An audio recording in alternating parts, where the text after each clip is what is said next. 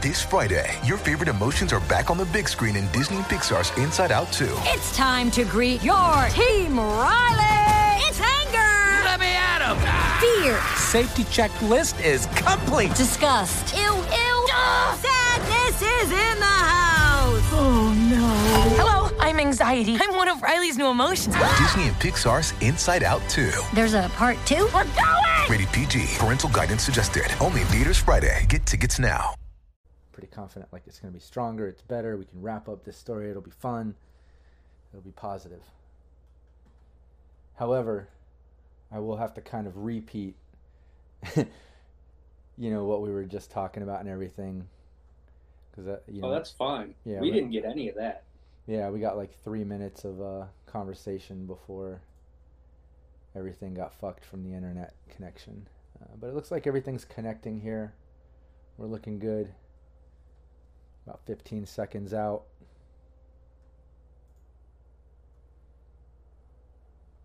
everybody watching make sure you check out those sponsors you see down there they help us out Hey, we're live ag- again. What's up? yeah, so anybody uh, watching this, yeah, we were we, were, we tried to run this live. We only got like a handful of minutes in before the internet was booting us out. Uh, I've been having internet connection issues all day. Uh, hopefully, it's fixed now. The uh, Spectrum was out there fixing things up on the pole, so should be all good now. Um, yeah, so any, anybody tuning in, this is Team Spicy. It's been a while. Uh, some of the team has had a, a lot of things come up, and scheduling's been tough. As you may know, the quarantine life, pandemic shit has been tough in general, you know. But um, but yeah, it's been kind of rough to schedule and continue this. And unfortunately, Team Spicy has got to come to an end.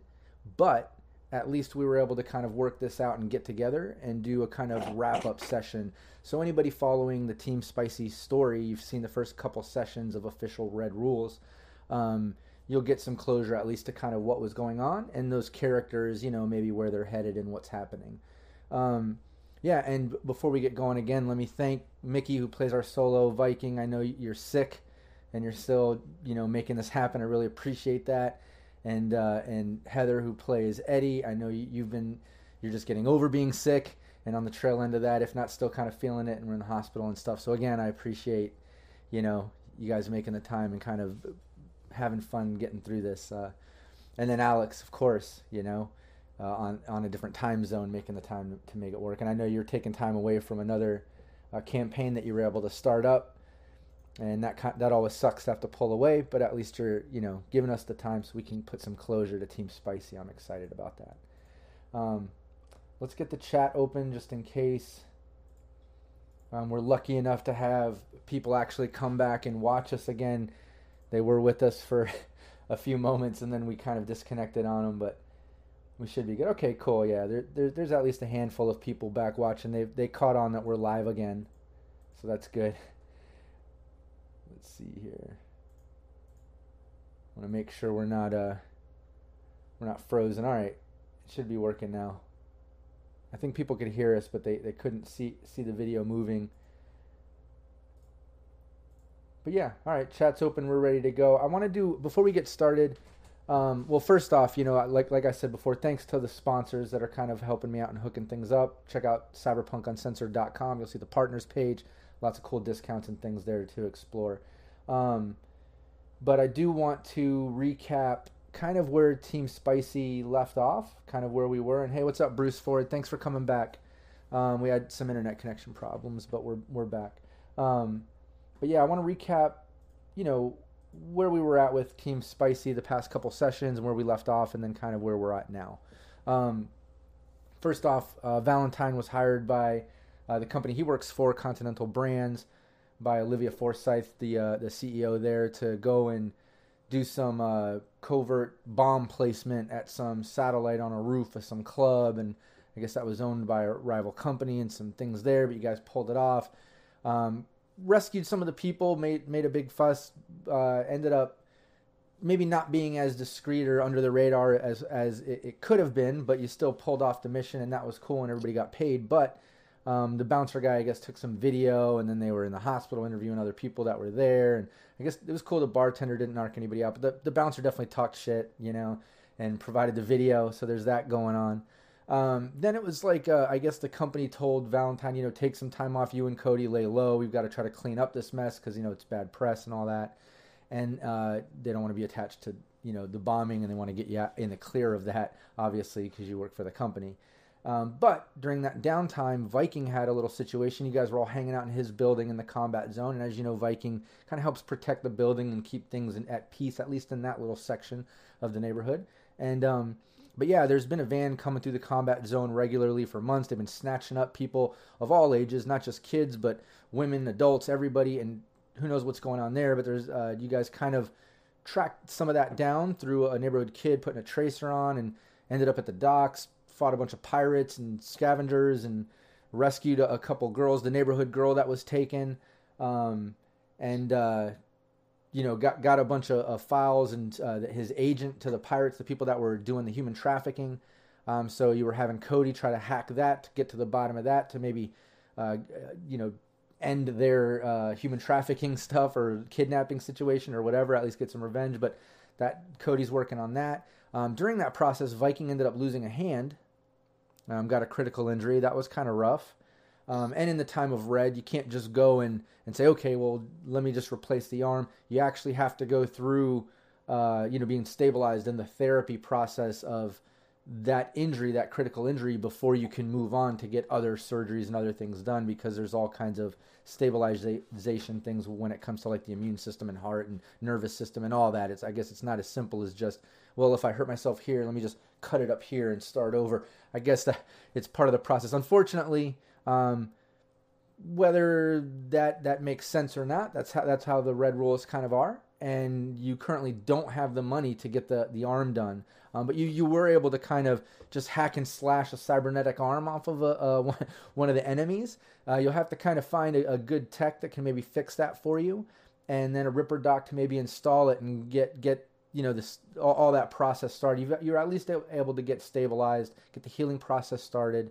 Um, we'll say some time has passed. Everybody was able to get armor fixed, get their hit points back, but um, but you definitely have to you know save up your eddies and get the right hookups to get that arm taken care of. Otherwise, you got to save up even more eddies and do it professionally at the hospital or whatever. But who has that kind of money? You got to kind of work your angles. I, I, would suggest. But um, but I think that's kind of where we were at. Uh, am I right about that? Did I miss anything? I think you got everything. It's funny. Everybody on push to talk now because uh, you guys aren't feeling well and stuff. I know, but uh, but it's just funny. Everybody's like, mm-hmm, mm didn't forget nothing. Like it's funny. Um, yeah. So like I said, you know, we'll say that for a few days after you were able to kind of rescue that girl and get things going, um, you know, Viking was able to at least get the healing process started and heal back. Um, everyone else was able to heal. You were able to get the repairs done that you need and everybody's somewhat back to normal with the exception of Viking with no hand. Um, and yeah, uh, other than that, over the days, Eddie Brass uh, being the rocker boy, uh, and just anybody watching, Valentine is our exec, Eddie is our uh, rocker boy, Viking is our solo. And um, but Eddie Brass, you saw some articles released talking about the cyberbar footage and making you look guilty, uh, bringing up past records and song lyrics and uh, and the media who wrote it is that one bitch Olivia Trooper that's been gunning for you and your band. Um, she's always uh, hating on you and your band ever since you declined having her as your personal media going on tour back in the day.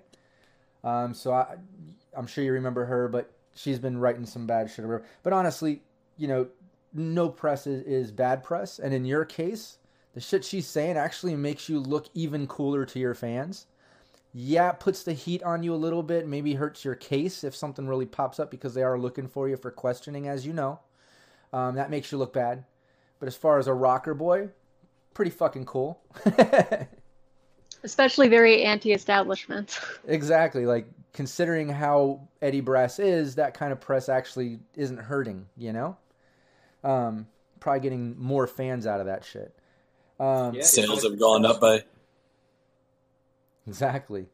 Um, yeah, aside from that, Cody has been trying to hack the uh, the digital log and the agent. You know, the digital log from the boat and the agent that he had. Um, but it's encrypted a bit a bit above his skill level, um, and he suggests his cousin Jinx, who works for some underground company and is just a, a better uh, net runner and has some tech background and hookups. Um, so he kind of like establishes that and gets that hookup happening. Um, because she's a cousin, she's down to kind of help it out for free. She's you also uh, get to meet her. She seems pretty cool, uh, but she's definitely more uh, anti-establishment, anti-corp style. She kind of is more like that than otherwise, even though she works for a corp. But um, but she is down to kind of help because of what it is, even though like she typically might not like to help her cousin Cody, who is very much so in the exec world as a netrunner. You know what I mean? But um, but she's down to help, and she says that she can ha- she can take care of it. It shouldn't take her long. Um, she'll hit you guys back soon. Uh, maybe you'll owe her a favor sometime, but like Cody said, it's family. She's cool, so you can trust that. Um, other than that, you guys have been hanging out, and like I said, healing and repairing. Uh, Valentine gets a call from uh, Olivia Forsyth, and let's just see if. Uh, let's first get you guys over to Night City, since that's where you guys are hanging out right now. And since Ooh, I do, boy. and since I do have the Night City map right here uh, that R. Talsorian Games released, plus you know I have the advanced copy of Red. Obviously we do, but um, there's the new Night City, uh, which is awesome. You can see the hot zone there in the middle, and uh, corporate corporate zone is no longer right there. So like they're kind of spread out. They no longer kind of want to be right up next to each other so much. At least in, in these areas, you know. But um, but yeah, there's all all the sections. You guys are just kind of chilling, like I said. Olivia Forsyth gives Valentine a call. Let me see. I've got her uh, her right here. And you're familiar with with Olivia Forsyth. She's hit you up before. But yeah, your agent's ringing, Valentine. Oh boy. Okay pick it up and hope for some good news. Yeah, she's just like, hey, sweetie, we fixed your messy situation. Uh, you can get back on the clock now. I'm sending you an address to one of our new Oasis locations. Uh, we need some system cleaning. It seems Petrochem left some nasty programs in there. So bring Cody with you and get that station cleaned up and ready. Thanks, sweetie. She hangs up. Uh, soon after that, your agent just kind of beeps, uh, you know, with the coordinates and a four-digit code for the uh, the locks at the station. Cool, cool. Oh man. Well, I'll uh, call up Eddie and Viking. Yo, what up, man? Ring, ring. uh, well, I got I got some work if you're interested, we're uh, what, we're, what's we're the gig? I mean, yeah. we're, we're we're thwarting a, a petrochem attack. I mean, you know what I always say: "Fuck petrochem," right? Right. Yep, that's that's why we get along so well. Yeah, it's one of those. Uh, you know, Petrochem has those Chew for You stations, and now Oasis was a subsidiary, but in the time of Red, they kind of broke off and went above and beyond Petrochem. They're not, they don't really get along, but they're definitely taking over the, the stations and turning them into a, a you know, their oases. Continental Brands is turning the Chew for You stations from Petrochem into oases, and um, and that's what they've done with this one. So they recently acquired it from Petrochem, and uh, they needed Cody and you guys to go and basically just make sure it's cleaned up. Uh, the system in there has some nasty programs, she said, so that's why Cody needs to. You guys need to get Cody there to go clean that up. Oh yeah, we love Cody. What does what does an Oasis do? What is uh, an Oasis station is basically like, um, you know, think of it like a 7-Eleven or Circle K. Um, but one of those ones that has a little bit of everything. At least when when things are in stock, like you can go there and get kibble and you know, uh, like quick food items and stuff like that, and drinks and smash. But then they also have like just normal care items, like to live. It's like you know, mini grocery store and supermarket meets a department store or something. But it depends on what's in stock. But they're kind of like the only one out there now taking over uh, other you know than the True for You stations by Petrochem. So I've warm. been- That would be uh, Mickey's favorite place. Uh, I've been picturing like those uh, those turnoff stops on the Jersey Turnpike where they literally are like a little town. Yeah. Yeah, they're just pretty much like a big, you know, big. They're all different sizes, but like a big or a small gas station. But one of those ones that's not just to pay for gas or whatever. It actually has like the little store inside and stuff, you know. Um, what's up, Isaac? I see you're in the chat too. Thanks for joining us, man. Uh, but yeah, I'll get the street sounds going since you guys are hanging out in the uh, in the city. Um, and uh, for those of you on the team that didn't get a chance to download uh, Syrinscape, I know you're not able to hear it, but I assure you there's city noises and sirens and cars and things going on. Use your mind's ear, not mind's eye. Use your mind's ear, I guess, and kind of imagine that. Add that to your mind's eye shit for this game and just picture. I'll tell you when sounds are coming in. Yeah, you guys are hanging out in the city. Um, Valentine called you, told you what the gig was. Um, you guys agreed to it, so I imagine you guys can all get together. Um, so yeah, you guys get together. You've got the address, um, the coordinates. I'll let uh, Cody know where to meet us. I'll spot him the cab there. Yeah, he takes a. Uh, you know, you, you guys can all do the uh, the whole metro car or uh, combat cab out of the city. Um, Combat Uber pool. Yeah, you're gonna have to do something because it's an you know it's it's to an Oasis station, formerly a Petrochem True for You station. It's just outside of Heywood, Santo Domingo. Um, so if you're looking at the map, you can kind of see where that is in the I don't know, kind of southeast portion of the map, but it's out there past uh, the Heywood Santo Domingo area in kind of like the reclaimed perimeter. So like heading out on the main highway off one of those streets um, is where the coordinates is kind of bringing up this Oasis. So um, I, I go to my na- I actually go to my neighbor, the one who I helped uh, with this kid. I'm like, hey man, I, I hate to do this to you, but do you guys need your van today? He's like, oh, I don't have it now. It's being fixed. I had to get some work done. Uh, fair enough. Straight up, man. Straight up. Um, thanks for the heads up. Uh, talk to you later. Take care. Yeah, no problem, man. Anytime if you need it, you got it. Cab. Yeah, yeah. It looks like we're taking a cab, man. Our our van is uh, our van hookup has it in the shop at the moment. Yeah, and you guys can pull together. I can kind of, I don't know. We'll save you a little money. We'll just say it's a couple, couple hundred uh, eddies, and you can get out there at least. And um, and we'll say you can just kind of scoop up Cody on the way. We'll make that, you know, keep the price all in one. Yeah, word up. Okay, cool. Yeah, let me bring up the. Uh...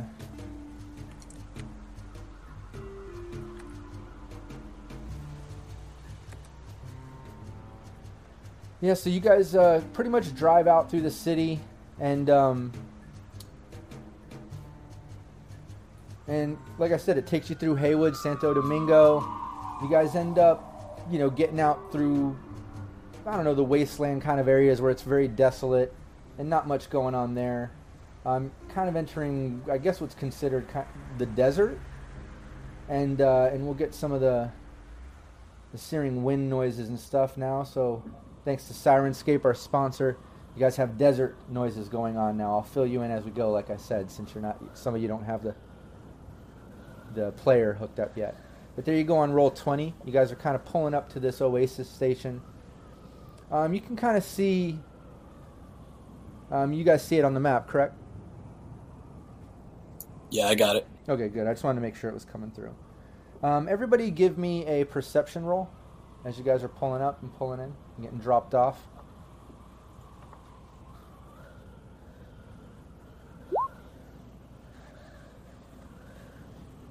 I don't see shit. Okay, cool. Um, yeah, at least, uh, yeah, Ed- Eddie is preoccupied. I'm not sure what he's doing, but he's not paying attention as he should be. Maybe he's dealing with the cab or doing something. I don't know. But Viking and Valentine definitely know. As you guys are pulling up, um, you kind of get uh, a lay of the land or whatever. But it's uh, the the back and sides are surrounded by hills and mountains, um, which you can kind of see are the gray. So it's almost like horseshoed in this little cut with uh, hills and mountains. Everything appears barren, very desert-like. Um, a little ways down the road, you can see a couple factories and smokestacks. Um, there's some big craters in the parking lot and burn marks up the side of the building, um, which are obvious signs of when Continental Brands took this location from Petrochem. Um, it doesn't appear to be purchased through a deal, if you know what I mean. Um, it has tinted windows; you can't really see see inside. Um, all the doors uh, appear closed um, as far as pulling up. Um, and you can see the, these little brown circles over here off to the side. Those are just big craters. Um, and this whole side of the building is kind of like charred, like the bricks and stuff. Um, so there was definitely some shit that went down, I guess, maybe during the transition period from True for You station to a Oasis. But yeah, you guys pull, Uh, pull up, pay the cab. Uh, it's taken off. You guys are pretty much out street side. We'll say down here. Um, these four squares are just where the gas pumps would typically be. Um, nothing seems to be in service. This is like like Olivia described, a very new station you guys acquired. Um, so you got to clean up. You know, Cody needs to clean up the, the system that's in there from the bad programs before everything can run under the Oasis uh, brand.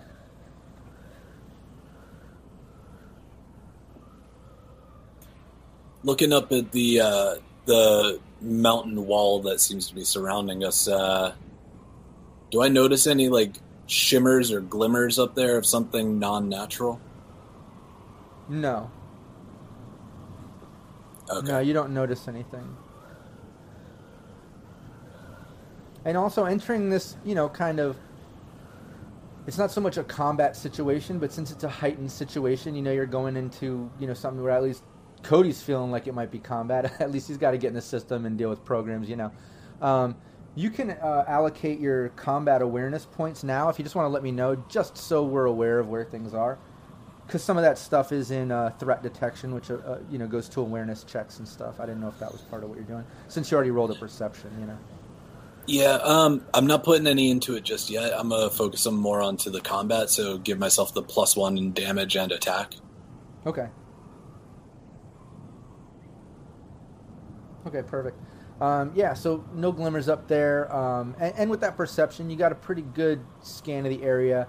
Um, and Valentine definitely did too. Uh, nothing out of the ordinary. It's pretty much how I described it.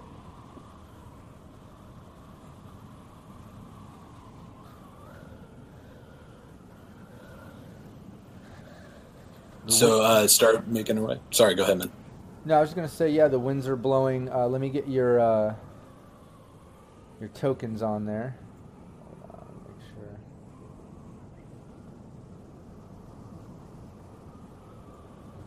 Brass, Viking, Valentine. All right, you guys are on the map. You guys can uh, let me know what you want to do. Well, uh, Viking, do you want to be first in? Yeah, I'd prefer it, and uh, you know, I'm still gonna recommend we travel as close to the wall as possible, keeping our heads kind of low. Uh, does Valentine want to be in the middle or take rear? I'll, I'll take the back. Sounds good. Okay, cool. Yeah, you can see uh, right here is the front doors um, from where you guys are. That's what you see. And the whole front is just a bunch of tinted windows, um, very low wall. You guys can probably crawl down beneath it like uh, Viking was suggesting if you want, but that's what you see on this side.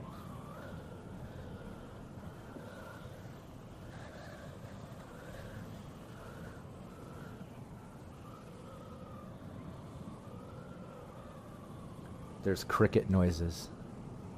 I was gonna say I'm waiting for Mickey. Mickey said he's taking point, but Okay, so um, hold on, let me move my character here.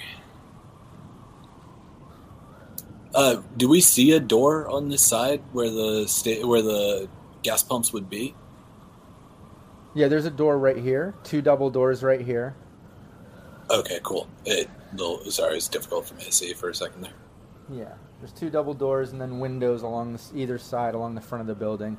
And since you guys are on this side, you can see on this side of the building is just solid brick uh, with like the char marks going up from these big craters in the ground. That's what you can see from where you guys are at. So uh, I'm moving along the wall there. I've got uh, I got my axe out and uh, approaching those doors, keeping my head low to the windows. Okay, cool. Yeah, give me a stealth roll.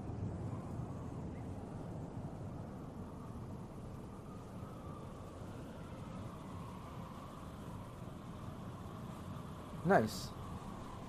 Yeah, you're you're creeping right along that ground like a sneaky little snake. You're slithering. No one sees you. You're all low. you're making it. See, see, you lose a hand, you gain stealth abilities. Yeah, that's yeah. that's the key here. you just put your Let's arms wait ba- to make noise. your arms back and you're on the ground just. Do you want us to make stealth rolls too, if we're following? If you're following, yeah, do that. I just want to see, uh, you know, if anybody's making noise or popping up in, in, in the frame of the window. See how well you guys do since you're trying to crawl along there. Nice. I'll stay put for now. I I know my history with stealth rolls. Every single one has been a one. See, All right. I think you need to embrace it and be Kronk from Emperor's New Groove. Just give yourself a theme song. Uh huh. yeah. Yeah, that's good. Eddie makes it up too, nice and sneaky like. You guys are up at the uh, up at the front door. Oh, where's Cody at? Um, oh Okay, yeah, now we just kick the door down. I need to put him on there. Um, here, let's use. Let me find somebody we can make Cody. Yeah, we never did get give him his own uh, his own token or icon or whatever, you know. He's background. It's fine. Yeah, yeah. Oh, I don't have anything that looks the part for him really, but whatever. We'll have uh, we'll have this be him just for the sake of uh, the play. There he is. He's hanging out with you, Valentine. Um, he's he's waiting for uh, Eddie and Viking to make you know make sure it's clear for him to go get in the system. Oh, he's dressed a lot snazzier than usual. Yeah, yeah. Like I said, I didn't I didn't have a good. We never did you know make the art form a token, so I just kind of I'm winging it with what I have. At least it's uh, one of the younger guys here. Actually, I think that was like one of the y- yakuza uh, hitmen guys from the other stations. But whatever, we'll play like that's Cody. Very loose, and uh, not as uh, sharply dressed. But yeah, he's chilling with you, Valentine. Eddie and Viking, you're up at the front door. All right, so uh, the front doors are they solid or are they like most convenience stores where it's like glass? Glass, two double doors, glass. And when you say tinted, is it still able to be like looked through, or are we talking like straight mirrored tint? No, like blacked out. You can't see through it. All right, cool. Then I'm gonna I'm gonna um, uh, it probably has a chime, so there's probably no point. But I'm gonna do it anyway. I'm gonna slow try to slowly open the door just a little, just to get like a peek in there. Um, it's locked. You can see like a little Well- code system on the door. Valentine has the four-digit code. It came with the coordinates. I uh, I look back at them and I go, uh, it's locked. Get your booty on up here, man. Uh uh No. I have I have an internal agent, so I'm gonna just relay you the code. Valentine. Okay, thank- Valentine thank stayed back at his uh, his little condo, and he's like texting you from there. He's like, "Yeah, yeah, here's the code. Um, let me know how that turns out. This is out." just like Zen in the end, up on the roof. yeah. Yeah. At least he was helping uh, call shots, and you know, It was very helpful. yeah. All right, cool. Yeah, you, So, you send the uh, code. You got the four-digit code. You see the little keypad. You can easily put that in and unlock it. Yeah, I punch it in and unlock it. It's unlocked. You hear it go. Now I uh, now now I like slightly open it and take a peek in there. Yeah, give me a perception roll. Just stick your whole head in there. That way they have something to shoot at. Yeah, you, when you push the door open, um, it definitely goes boom, and you hear like a little ring kind of go out throughout the store, um, announcing that the door has been opened. Uh, you peek in. Um, it's it's it's pretty dark in there. Um, you know, there's a couple little emergency lights like on each each side of the walls, but nothing nothing is on on. Um, you can see there's uh, it looks like there's a handful of bodies um, on the ground. Um, but just by peeking in, you know, you can't can't see enough about them or whatever. But you definitely see there's some bodies laying on the ground, and and you know some normal stuff. Let me uh, let me reveal, since you are peeking in here. Let me take away some of that fog of war. Um, at least what you can see, you know.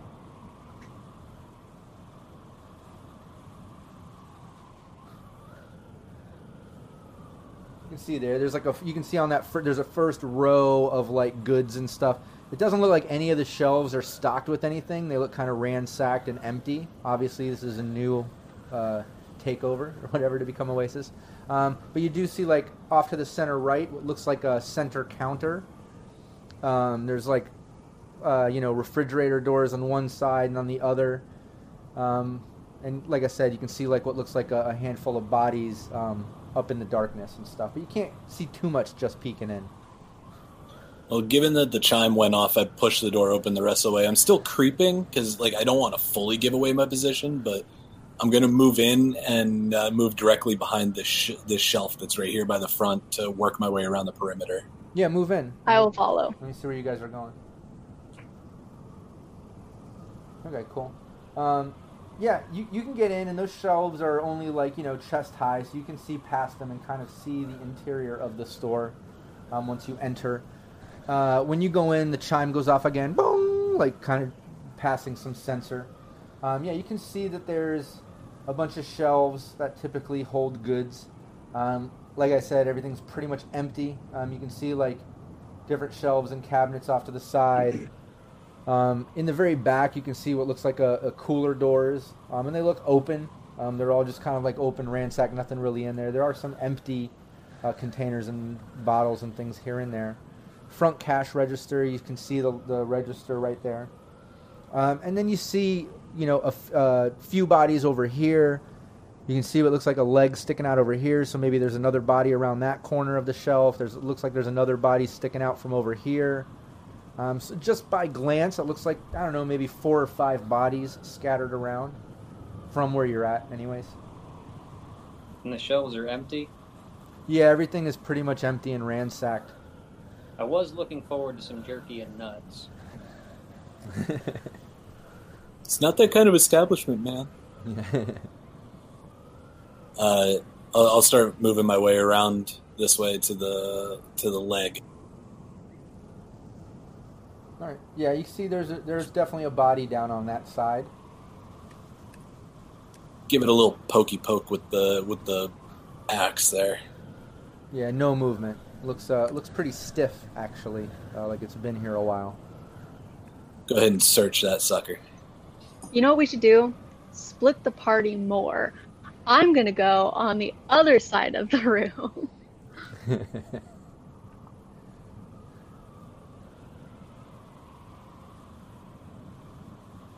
Yeah, Valentine says it's Night City. Every establishment is that kind of establishment. Um, yeah, there's another body over there too, as well. Um, looks pretty uh, blue and stiff. But yeah, just looking at the bodies from where you're at, give me give me another perception roll.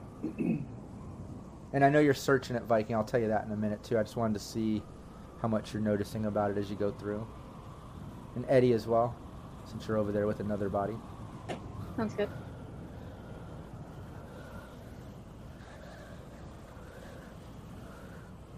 Even there's still desert, desert windstorm sounds going on. You're out in the middle of nowhere. Um, yeah, Eddie's Eddie's not noticing. You're just kind of more overtaken by you know, yeah, it's a dead body and stuff. Not noticing too many details. But Viking, um, you you notice that you know the the body has definitely been dead a, dead a while. It's stiff. Um, it's wearing a petrochem security suit, um, which looks like they're all kind of wearing the same suit based on what you saw in the other bodies, and now you're getting a closer look at this one. Um, and you see the Petrochem uh, logo, says security. Um, but you are noticing that uh, the body in the suit has like tattoos and piercings, like on the face and stuff, and like a, a mohawk. It definitely doesn't look like a Petrochem guard. Interesting. So, So, uh, go ahead, man. Go. You go. all right. Uh, since Viking and Eddie are in there poking around, and I don't hear gunfire yet, uh, me and uh, me and Cody will wander up to the front. Okay. Yeah, you can do that. Um, and you know, you guys have those intercoms, so you do you can like hear like little chatter. So when Viking and Eddie are like, "Oh, there's you know, looking at the body," just let me know if you're kind of saying those things out loud or communicating it to the rest of the team. Um, but yeah, you, you can. Yeah. I, I relay my findings, and I'm like, this doesn't seem right. Um, yeah, and Eddie, you you notice when after Viking points it out, the body you're looking at is wearing a petrochem uh, suit as well, um, and you know has some visible tattoos coming up the neck and stuff. Definitely, you know, uh, looks like a skinny dude. Doesn't doesn't really look like the petrochem guard style of person, anyways. With uh, maybe human perception or education or local expert, could I get a read on who these people actually are and maybe are they are impersonating uh, Um, security? Yeah, what's your uh give me Do you have deduction? Um, cuz local local knowledge and area, you know, that that's kind of specific to an area. You're supposed to pick a, you know, an area. Um, but you could give me um, let me see let me see what you have. If you don't have I um, didn't take deduction because it felt like kind of a cheat. I like to work things out on my own rather than rolling the dice and saying, "Hey, gimme." Yeah, yeah. Um, you can give me. Yeah, you can give me human perception, and you can give me. Uh, maybe conceal reveal object. I know you have it listed as weapon, but just just put that, and I'll kind of combine those things as if you're reading reading the human, but we know they're he's dead. It's not like you're reading his emotions, you know. Um, okay, great. Those are awesome rolls. Um, yeah, just by kind of looking at, it, you can definitely tell that like this doesn't fit in with petro the typical petrochem guards, and you guys have dealt with petrochem guards. You know what they're what they're typically like, and they're usually kind of clean cut and through the process, drug tested, and you know, very private guard style, not hired third party. Um, so this isn't fitting in. Uh, you're, you're, you're picking up with that type of role that, that these guys look like uh, booster gangers. Like th- this is uh, some type of booster gang. Um, maybe they took the suits, maybe somebody put them in them, whatever. But this they're they're, de- they're definitely not petrochem guards. Um, and also uh, Vikings, since you were searching them too, all of them have uh, you know empty pockets. Uh, since you're going through this body, and, and you know we can have Eddie look too, um, since you're portraying the same info. Um, nothing in his pockets, but there is a rifle next to him, and there's a rifle next to the other one, Eddie too, as well. Uh, so I'm, first of all, I'm gonna pick up the rifle and make see if it's got any rounds in it. No rounds. Um, and you can give me. You have like a general tech roll, or like wep- weaponsmith or anything like that. Um, wait, I don't. There's not weaponsmith in this, is there? No. Um, No, but I, I got, I we're, can up give to, you. we're up to the official red rules. I got to make sure I stick on the, the proper skills here. Um, but yeah, you can give me a, a, a general tech roll. I'll, I'll Sure. you do that. Yeah. Yeah, give me one second. Let me get to it on my sheet. Yeah, no problem. Um, but yeah, and, and Eddie, the other body too. Again, really nothing on him, just a, a rifle laying next to the body.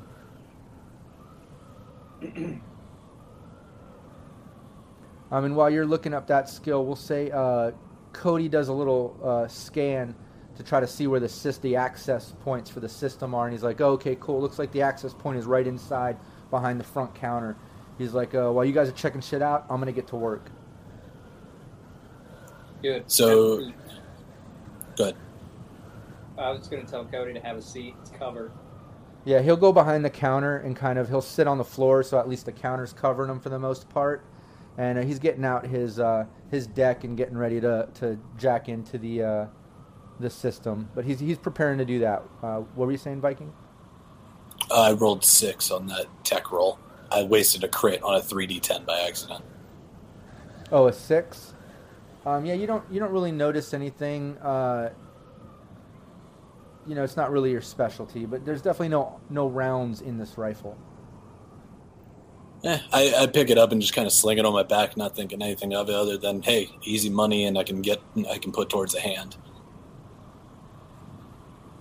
Um, there's a there's a back room entrance back here. It looks like on the wall there, though. Yeah. Yeah, and let's do this. Uh, everybody, click on your token, and then give me initiative. That way, we can just start going in order. Not that we're in combat or anything like that, but I just want to give everybody, an, you know, an equal turn here as we're going around, since everybody's in there doing different things. Okay, nice. Um, yeah, Eddie, what's up? What are you doing? Um, honestly, he's probably gonna just like skirt along the perimeter and sort of just make make his way towards the back of the building. Okay. Yeah, use your movement. Let me know where you're going. Okay. Yeah, you get back there and uh, and you can kind of see in this doorway. Um, it looks like uh, past that doorway, like which is open. It looks like it goes into some type of break room or something. Um, and again, all the shelves, everything is just pretty much empty. Um, looks like this place, you know, it's in a transition period. Sounds good. cool. And uh, Viking? Yeah, I'm gonna move to that back wall too. A square represents one on our move, correct? Yeah, exactly. Okay, cool. Then yeah, I, I make it back to this doorway here, and uh, I should have one extra move point left if I can go inside that room. Yeah, you can do that, and you can see that it, it's pretty much a hallway. There's a back door that's closed um, right here, um, so that door is closed. Um, there's a door right here that's closed, um, and it looks like it just says cold storage. And then this door is uh, closed or open, sorry, and you can see in there, and it's it looks like an office. Um, you're up enough; you can see in there.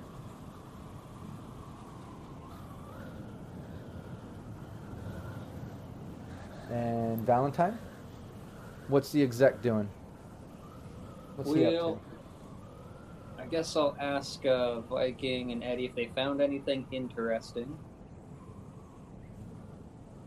Uh, yeah, I got the office back here. Any files that you might need are probably in here. Kind of hoping you'd tell me that there were no bullets in that rifle. Oh well, I yeah, that was already that information already was relayed back when I was searching. Okay, fair enough. Um, then I'm gonna wander around looking for any kind of bullet holes or signs of combat.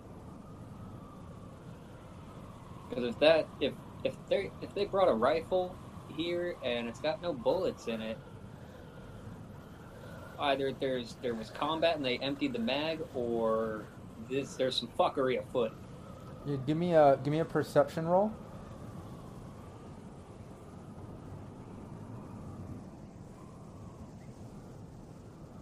Next time I make a character for you, Rob, I'm gonna put perception at the top. you guys explore a lot. You look around a lot.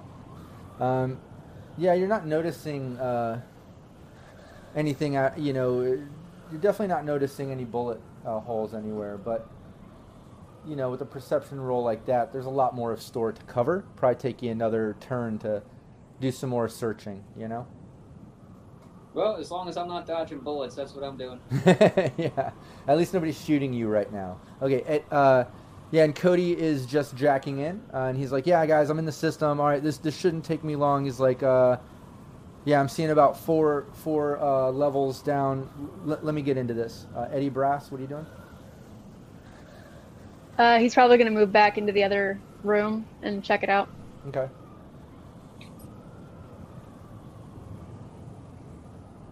Yeah, it's like I said, it's a break room.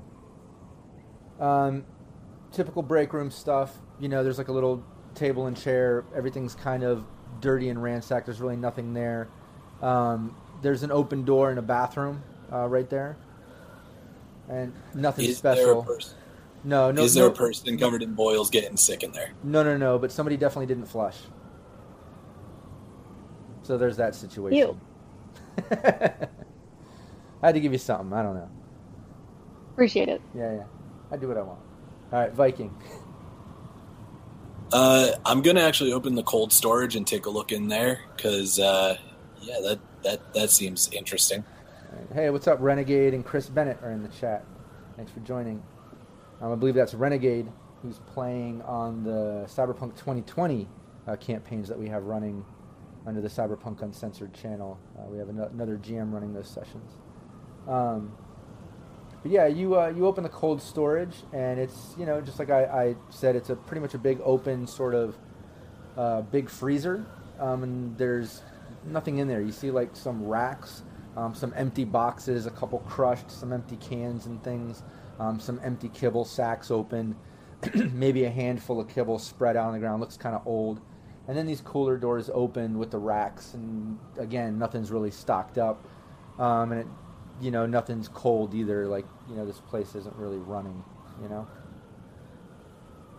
Um, I seeing that, probably smelling the rotten food that is the kibble on the floor. Uh, I turn around and I go into the office. All right. Yeah, it's definitely got that stale, old, nasty food smell. Um, yeah, you go into the office and typical office. Uh, there's a desk, um, no computer, no phone, um, just a desk uh, and a chair, and uh, no paperwork or anything like that. Um, but there is some drawers and, and, and such in the desk. Um, but over to Valentine.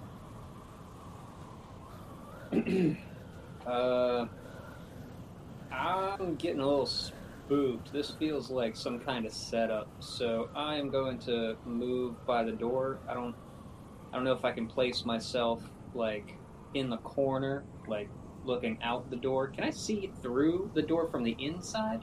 Um, yeah, you can look out. The doors are just double glass, and we'll say, you know, when uh, Viking pushed them open, um, you know, they're open. You can see in and out. Well, the uh, if they're if they're closed, like you can't see. Oh, if they're closed, from- yeah, you can't see in. They're, everything's tinted, like blacked out tinted. Okay. So it's Uh, up to you if you want to the- close them or what. Uh, yeah, I'll, I'll go. I'll go close the doors. Yeah, and you can see out. You just can't see in. You know what I mean? So yeah, when the doors are when the doors are closed, you can see out from the inside. correct. Fantastic. Then I'm just gonna you know post up behind the wall and kind of peek out Okay. Yeah, you do with that. the doors closed. Yeah, yeah. You close them. You're kind of g- giving lookout. Um, desolate desert area. Uh, maybe every few minutes a vehicle might go by, or every handful or whatever uh, caravan of such. Um, but other than that, you're out in the middle of nowhere. Mmm, this desert is made of desert. Yeah, there's a lot of desert in this desert. Um, yeah, and while you guys are doing that, um, Cody starts uh, saying, "Oh shit! Oh shit!" and starts like freaking out, and then uh, all of a sudden he catches on fire, um, and you can see his He what? his cyber deck and his interface plugs, everything that he has, just starts catching on fire, and his body's catching on fire, and uh, and he starts freaking out and like trying to put himself out, and everything's catching on fire. Um, and then all of a sudden, uh, you can hear like little alarms kicking off, like in the store, and then uh, emergency walls drop down. You can see the the glass window and doors that you're looking out, Valentine, um, just drop down like metal, like like kind of seal off the building. I mean, you can kind of hear that around the building, and uh, and then you hear the release of some type of spray into the room, uh, like a sounds like some type of spray. Um, and does any of you have? Well, again, like we said, you don't have deduction. Valentine, does anybody have deduction, or I'll take general education or anything chemical related that you can roll, I got the education. I also Same. have or or or, or I'll even take tech if you don't have a skill for it. But if you have education, you can do that. If you don't have uh, deduction, education, anything chemical related. Oh, nice. Wait, did you roll more than once? Oh, okay. Never mind. Sorry. Um, yeah, Valentine. You, uh, uh, Eddie, Eddie, and Viking aren't familiar. I mean, you, you can see like some type of spray mist kind of fill in the air. Um, but Va- Valentine, you you are familiar, uh, maybe in the exact sort of buildings that you've been in or something. Um, it's called halon, and it's basically a liquefied, uh, compressed gas that stops the spread of fire by chemically disrupting the combus- combustion. Um, but um, with your education on this sort of stuff, I guess, or, or at least your knowledge of what you learned on it with some maybe corp uh, education tape that you've seen uh, for fire safety. Um, this definitely seems like a more concentrated version. Usually, when this stuff comes out, it's like a thin gas you barely even notice, and the fire goes out. In this case, it is super fucking thick, um, and it and it uh, it's not putting out the fire, um, but you guys are definitely uh, having a hard time breathing. It's having a sort of uh, suffocation effect. Um, and when you suffocate, uh, you know, in Cyberpunk Red, as you know how the rules work, um, you basically have your body stat in minutes to hold your breath. So whatever your body stat is, is how many minutes you can hold your breath. And then after that, we start deducting your body stat from your HP every round. Okay, I'm just to give you a heads up of how this is going to work. Um, so all that is going on, and Cody is kind of convulsing, and he doesn't seem to be doing too well, and he stops moving, and he's just kind of on fire. Something fucked up has happened to him. Um, but all of you are holding your breath. Look at your body stat, and just tell me how many minutes you have. I just want to know that.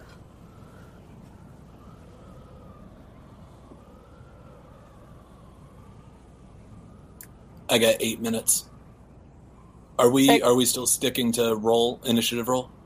Uh, no, we're gonna do a new one. I'm just I, I want to get these minutes down first. Eddie, what was yours? Oh, seven. Six. Oh, Uh, seven seven is Valentine. Valentine. I see. Sorry. Okay, so yeah, it looks like Eddie is the most uh, susceptible to getting hurt after a minute here. So everybody, click on your token, do initiative, um, and just know that after six minutes, Eddie's going to have to start taking his body away from his HP every round. Um, Valentine, you've got seven minutes. Viking, you've got eight minutes. Um, but all that drops down, the gas fills. You guys can't breathe. You, you're, you're quick enough to at least take a deep breath, and now this is where you're at. Um, damn. Okay, Valentine and Eddie, give me a give me a one d10.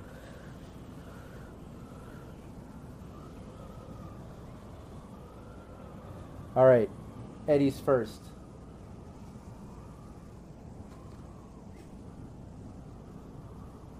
Eddie, what are you doing?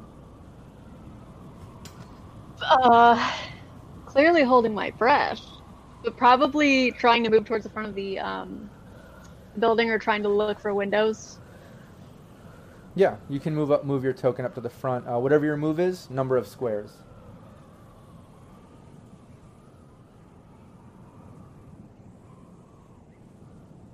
That's all I got. Six minutes is a long time to hold your breath. Oh, I know. In, in in reality, holy shit, that's like some uh, ninja meditation, like world record shit, you know. Um, It's like Olympic swimmer kind of shit. But hey, sometimes you need a little bit of help as an edge runner in the very hard, fucking tough world of Cyberpunk Red, you know? So maybe this is one of those situations um, that give you a little bit. Uh, but Chris Bennett says uh, Halon systems are dangerous as hell. Um, kick them until it stops. I think he's talking about the uh, the fire. He said display it displaces oxygen, and then he said, yeah, start putting holes in the wall. Thanks for joining us, Chris. I always enjoy you uh, being in the streams, man. You're always contributing ideas and funny thoughts as well as good ones, and I love that shit. So that's cool. But yeah, you're able to move up there. Uh, yeah, you can see the tinted windows uh, and the tr- front door tinted windows, Eddie. Um, through that, you can see you know a metal drop down uh, sort of security wall or whatever that comes down. Um, that was your movement. You have an action if you want. Uh, he's probably not going to do anything, to be honest. He's probably going through his mind thinking of things to do, probably thinking, well, if I try to put a hole in the metal, it's probably just going to bounce back and hit me, so I'm not going to do that. And he's just like kind of going through things in his head right now. Okay. Over to uh, Valentine. Will. Uh, hmm. I have two plans. Uh, uh, let's do the less crazy one first and see if that works. Uh, after we got paid for the. Well, no, I guess I probably couldn't do that. Uh, it was always my plan to buy an air pistol when we got paid with uh, acid rounds, but you have that. Didn't you deduct Oh. that? I, I saw it on your uh, character sheet. I know it's exotic, but I'm going to let you have it. Because it's not like that does a bunch of damage. It just reduces SP one every time or whatever the acid does, you know? okay, cool. But as long as you deducted that from your money, you can have it. And if you forgot Yeah. to back then, because you were kind of planning, thinking you were going to get it ahead of time, you can deduct it from your money if you want now. Yep, it's all good. Um, Yeah. I'm just gonna start shooting these acid balls at the door, which I'm assuming has a metal plate in front of it. Yeah, well, you know, it's the glass doors, um, and then the metal drop down outside of that. Um, so you could open the glass doors and get right to the metal wall if you want. Yeah, that's that's what I want. Okay. Uh, what's the rate of fire on that? I have no idea. Uh, I don't I don't have the document up. I think it's a one because you have to load it each time with its own round, but I'm not sure. I'm not positive. Um, I'm not so educated on the exotic weapons of Cyberpunk Red. If this air pistol doesn't have a hopper, it's garbage. I'm just gonna say that. Let's see. Uh, where? Oh, air pistol. Um, I don't see it on your thing. I see your ammo. yeah, I didn't I didn't write down the rate of fire. Okay. Um, well, we'll say at least one. You can you can reduce uh, by one each time it can like uh, you know hit. And to hit this immobile object, um, I'm gonna make you roll your to hit. Do you have that weapon listed in your character sheet? Yeah. Yeah, if you've got that, where is it? Okay, yeah. I'll make you roll it, but it's going to be super fucking easy to hit a wall in front of you. I'm only doing this to see if something terribly goes wrong and you miss or something fucked up. You know what I mean? And and as you do know in the rules, when it comes to objects like walls and things like that, there's really not an SP, there's an HP. So you just have to keep reducing that HP to basically break through it or whatever. You know what I mean? Yep. Um, you're doing handgun instead of uh, air. I mean, it would do more damage. Wha What um is is there an air gun skill? I figured it would be handgun. Um, oh yeah, yeah, you're right. Let me see. Yeah, it's listed under handgun. That's a hit, anyways. That was, you know, you, you critically successed on that as well. Um, but yeah, so that reduces the uh, the HP. Um, like I said, no SP when it comes to objects. Um, so you know, your pistol probably would do more damage. Let me just turn off the ringer here. That was annoying that my phone actually beeped during a session. Usually I keep that shit off. Um, but yeah, you were able to at least, you know, hit the metal wall kind of where the door is, and you see it, the acid kind of deteriorate the metal at least a little. It's affecting it. But again, that acid is really only reducing it by one each time. Really? I thought it would be more. Uh, no, because I think it. Uh, I mean, I'll have to look it up. Like I said, I don't have it in front of me. Um, Yeah, me either, and I'm not able to find. but I'm almost either. positive that the way that it works is, you know, it's your, it's still the same DV to hit or whatever, but the acid reduces uh, SP by one on each successful hit, something like that. Um, but yeah, Viking, over to you. So, um, first things first, I pull up my uh, anti smog mask that I bought, which will, uh, I bought this way back. This is part of my starting kit. So I don't got to worry about the, the gas in the air. then uh, I'm going to, let's see, hold on.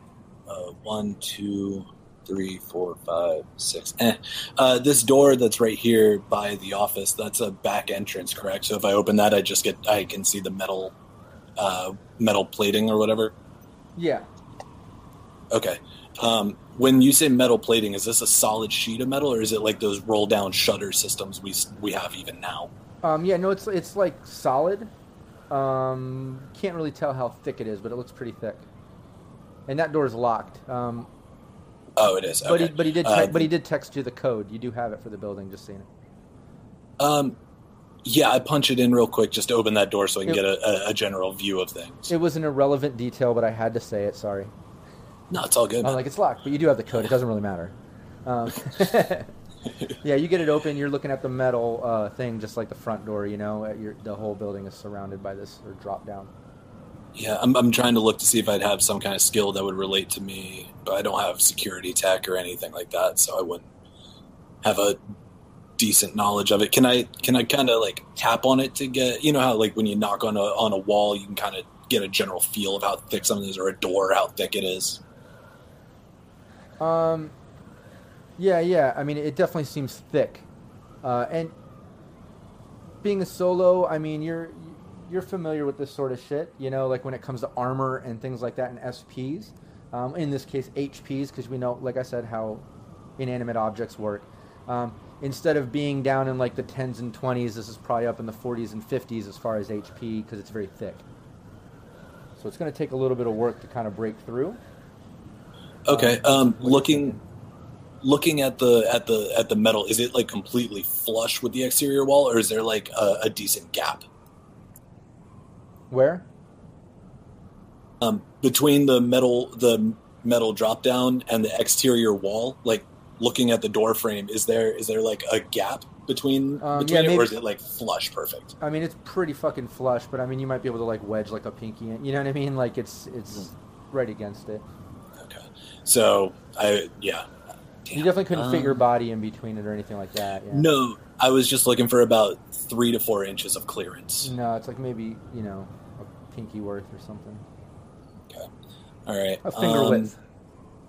All right, uh, and this is like a full mechanized thing. There's there's no chance of rolling a strength check to try and lift it even a gap of a of a bit.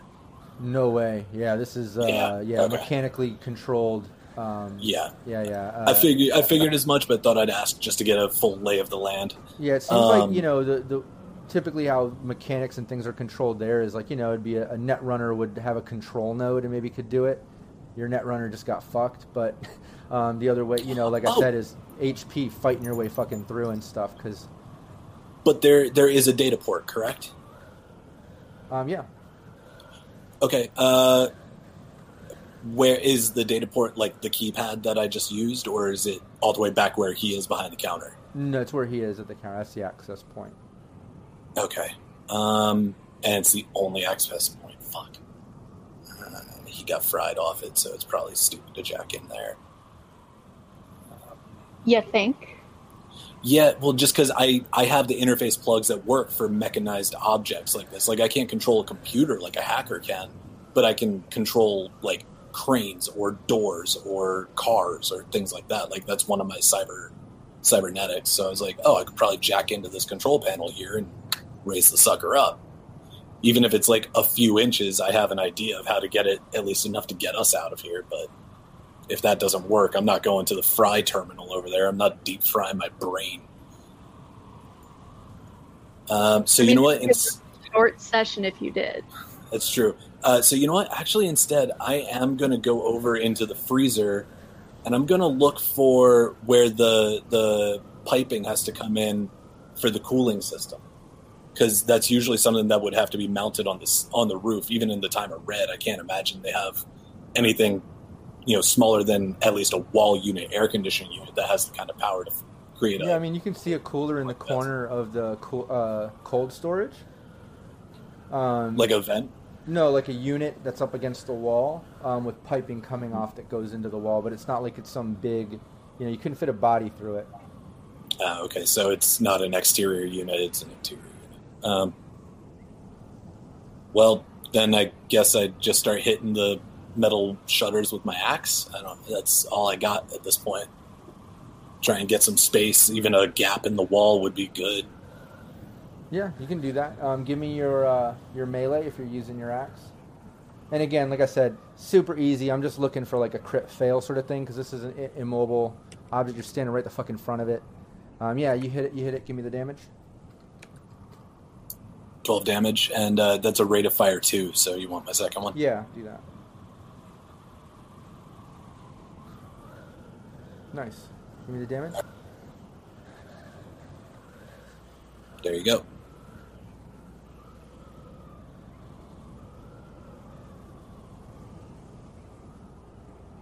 All right, cool.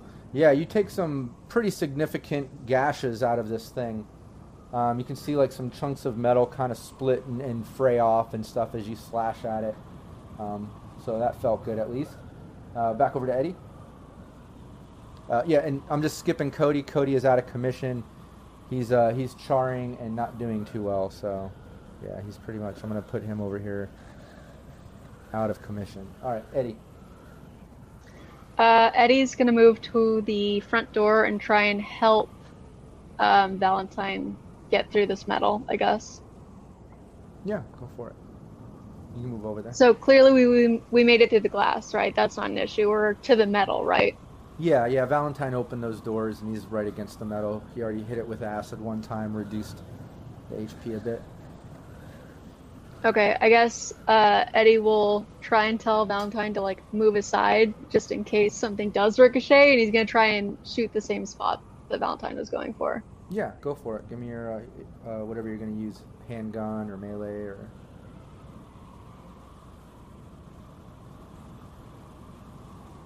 Uh, I'll use handgun.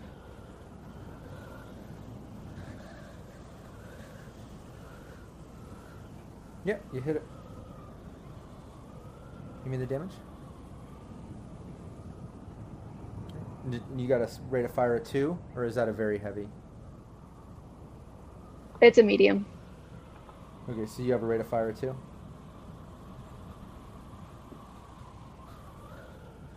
What are you What are you using? It's a medium pistol. So yeah, rate of Yeah. fire too. Yeah. Yeah, give me the damage. I was gonna say it must be really hard to not hit a door. Yeah.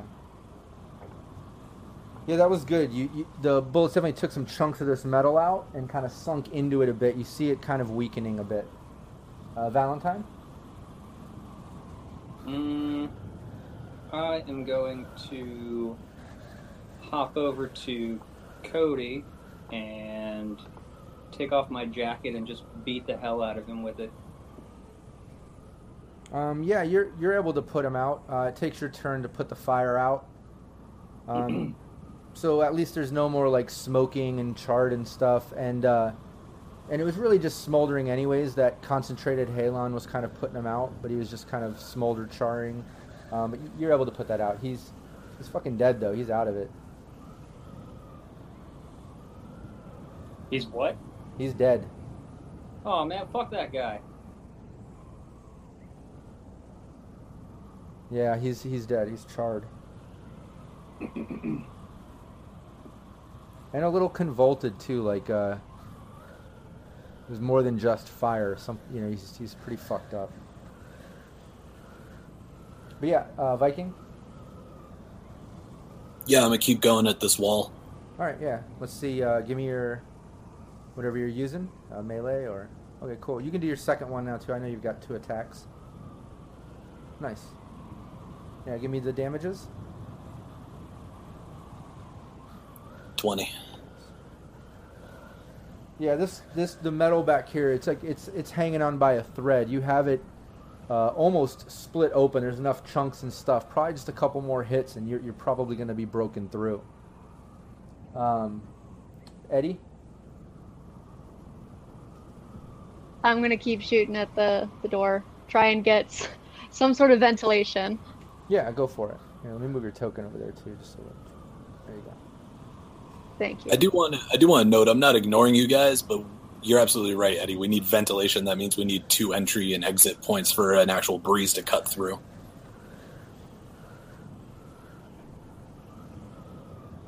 Yeah, give me your. Uh... Oh no! Critical fail. I knew it was coming Yeah, yeah. Give me your second one. for damage. No, no, no. Oh, uh, I rolled one and then rolled the second one. The second one was a one. Oh, oh, I didn't see the first one. There was a 14. Okay, that was a hit. Yeah, the second. Uh, yeah, there's damage. Um, that second one, um, it didn't didn't go through, and now your gun seems a little bit like jammed up. It seems like it might take you another round to get it working. Um, Good times. But you yeah, but at least you, you did a little bit of damage there. Um, you see some more chunks of the metal kind of fray off and stuff. Valentine. Uh, I'm just gonna run up next to Eddie and take out my handgun and put some bullets in this wall. All right, do it. Give me your uh, your hand. You have a rate of fire two handgun. I'm assuming it's two. Yeah, unless yeah, you have yeah, a very heavy, uh, you should have a rate of fire two. So just give me both of those and let's see if both hit since you're popping them off.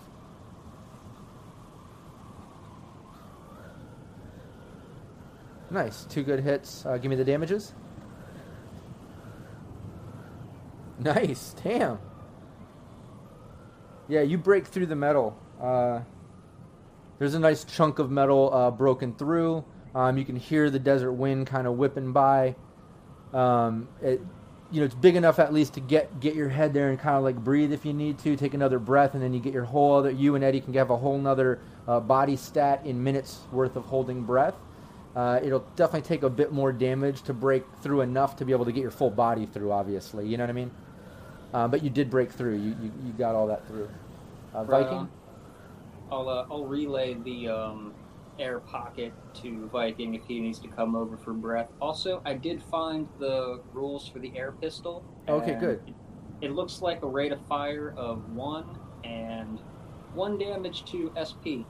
Yeah, I thought it was a little bit better than that. No, no, no. It's like I like, like I said. It's you know rate of fire one. You know, it's an air hypo. It's an air gun, so it's not like you have a full clip. I think it's like a load up. Got to load it up again. You know, um, it's kind of good. I was expecting a hopper. yeah, like a, like a paintball gun. Yeah, that's what I thought. It's more. Yeah, I think it's more of like a medical thing that became an exotic. You know what I mean? Um, so maybe Wait, but- maybe that, maybe that hopper idea would be great to uh, uh, talk to a tech about. and Maybe invent something along those lines. Maybe you can do more with that. What were we gonna Well, say? just I was gonna say in the sorry if there's too much detail, but the red book that you gave us, the air pistol is listed as an exotic medium pistol that fires paintballs. Yeah, but it's not. It does. You don't have a paintball hopper though. It's a rate of fire of one. Okay, Yeah. just wanted to check because yeah, it didn't sound like the same thing. I didn't realize. All right. Anyway. No, that's it. Just you know, send an email to Pondsmith real quick. Yeah, yeah. Like I said, hit up just you know techs in the time of red, man. They're makers, and they have their their subcategory skills are like inventing, is one of them. You know, they can literally invent things that you come up with. It's pretty cool. Um, but yeah, Viking, you hear that? Uh, you obviously still have a handful of minutes. Each round is only a few seconds. You still have time. You're fine with holding your breath. Um, in fact, you, I mean- out of everyone, you have the most time. You know. Yeah, and my anti-smog mask literally Oh, makes that's right. gas not a problem. Yeah, I forgot you have that mask. You're you're you're completely fine. Yeah. Yeah, so I'm gonna finish. I'm gonna take my last swing at this. uh, Take my swings at this uh, wall to try and get an opening on this end too. Yeah, give me your two swings. Knock them both out at the same time. Nice. Slash slash. Successful. How much damage? Yeah, you yeah you break through. You're done. That just like the front. You did enough. Like you just see it kind of crack open. You could totally poke your head out if you needed to and take a breath. Um, you know, have to do a bit more damage probably to to get through all the way. Um, over to you, Eddie. Uh, I'm gonna keep trying to. Well, so my gun jam. Do I have to take a round to Oh, yeah. unjam it? Or Yeah, you do. Yeah. Okay, I'll do that. I guess. Although I'm gonna take another breath. I'm gonna I'm gonna take a breath Yeah, and that's then I'll do that. Yeah, that's fine. Um, uh, Valentine. Uh, I'm gonna wait for Eddie to move his head and then shoot the wall again. I like how you waited for him to Thank take you his, for waiting. Yeah, for him to take his breath before you go for it. Give me give me your shots, both of them.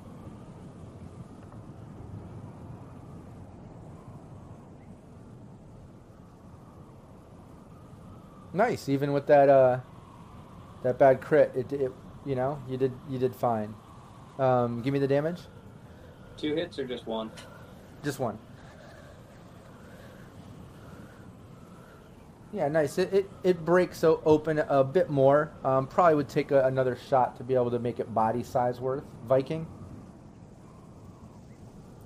Um, so just before I take before I make a choice, uh, looking at the thickness of this wall, it's uh, if you were to relate it to a physical object, how thick would you say it is? Um, I mean it it's thick. It's you know uh, thick steel. Is it like thick as a brick or thick as a bookcase? Um, no, no, no, not like a brick. You know, it's like a, a you know bookcase style. You know, like a you know thick steel, not thin like a, a car uh, door covering, you know, but um, but thick steel uh, drop down, meant to seal the Okay. place. All right, then yeah, I'll just keep taking some whacks at it and try and open it up more. Yeah. Or, probably uh, just need well, a, you know two two successful hits. Um, with decent Okay. damage, will probably break through. All right. Val- Oh no, it should be. Wait, I thought I broke through a little. no, no, I mean you know body size worth. Oh, got you. Okay, Yeah, yeah. yeah. let me uh, let me take some shots then. nice. All right, give me those damages. Right. Yeah, you break through more than a body worth. Uh, you you can easily like kind of get in and out right there now. Um, completely broken open. You can see the back parking lot and mountains and wind whipping around. And uh, I'll relay that over the comms. I'm like, hey, I got it open. It'll vent the rest of the way if you guys make your way back here. Grab uh, grab Cody on your way by if you can.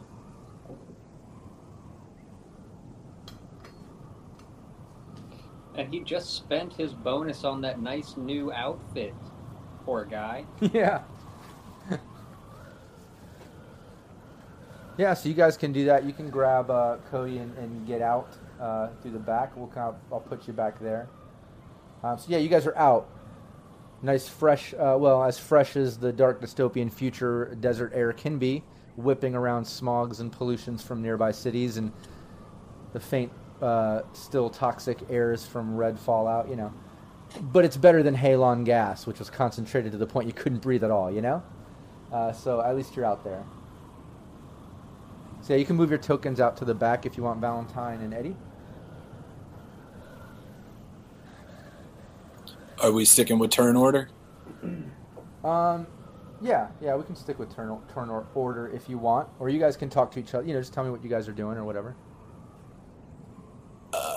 I'm I'm gonna immediately start looking for um, uh, the fuel fill spot, like where when new tru- new tankers come in, they utilize it to fill the gas. Uh, you know the gas reserves. Yeah, you don't see any back on, back here on the back side of the building, anyways. That's fair. Uh, I'm good. Like that's what I'm doing, progressing forward. I'm keeping an eye out for that. Okay. Um, and Eddie Valentine. Go ahead, my dude. I'll just follow Viking, I guess, because probably just taking a few like deep breaths, you know, Yeah. enjoying being out of that situation for a minute. All right. Yeah, you guys can walk around the side. Um, you, you guys going this way or the other way? Crater side or this side? Parking lot side for me. Yeah, when you go around that corner, um, give me a perception roll. Um, everybody can give me a perception roll if all of you are following. Uh, I was actually going to chill inside for just a few minutes, uh, check over those petrochem bodies, see if I could find any kind of identification or a work badge, anything like that. Okay. Yeah, you, you go through the bodies, and um, it's like I said, all of them are wearing Petrochem security suits. All of them definitely don't look like the typical security guards for Petrochem. They all look kind of rough and booster gang style. Um, and every single one of them has a rifle laying next to them. None of them have ammo. Um, and uh, I'll use that perception um, to back on things that you were looking for before, if you want to look back over. Um, and you don't see any bullet holes inside. Uh, Viking and Eddie, when you guys get around that side, you notice that there is some type of uh, um, intake right here for probably their fuel tank uh, to restock the tanks. Cool. Um, I'm gonna make my way over to that. Okay, yeah, you can do that. And what are you doing inside Valentine? Well, if I don't find any um, identification on these guys, then I'm just going to head out.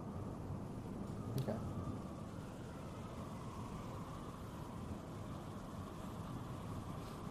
All right, yeah, you're out there. Um, so yeah, you guys can walk over to where Viking is, over by the pump or whatever he's uh, checking out. Um, I'll bring uh, Cody over there. I, I'll take it you're kind of dragging him around with you, his body. You're absolutely right. I would be. Yeah, Viking, you want to head head over there with them? Yeah. Um, so looking at it, I'm sure it probably hasn't been serviced in a minute, but that doesn't necessarily mean the reserves are low. Um, I want to try and figure, uh, essentially, I guess, open it to get an idea of uh, the levels of gas remaining. It's not the time to siphon gas, my, my dude. Oh, trust me, I'm not siphoning no gas. Uh, I'm taking it your corporate self hasn't been involved in a setup before, but uh, we're going to be on the lam here for a bit, so might as well destroy what we can. Yeah, the uh, you you get it open. Um, you're able to kind of maybe use your axe handle and things and kind of shimmy it open since you don't have the, the proper wrench and things. But you get it open, um, but you don't have any type of uh, dipstick or thing to kind of check it that they typically use. Um, you'd have to kind of think of a way to make that happen.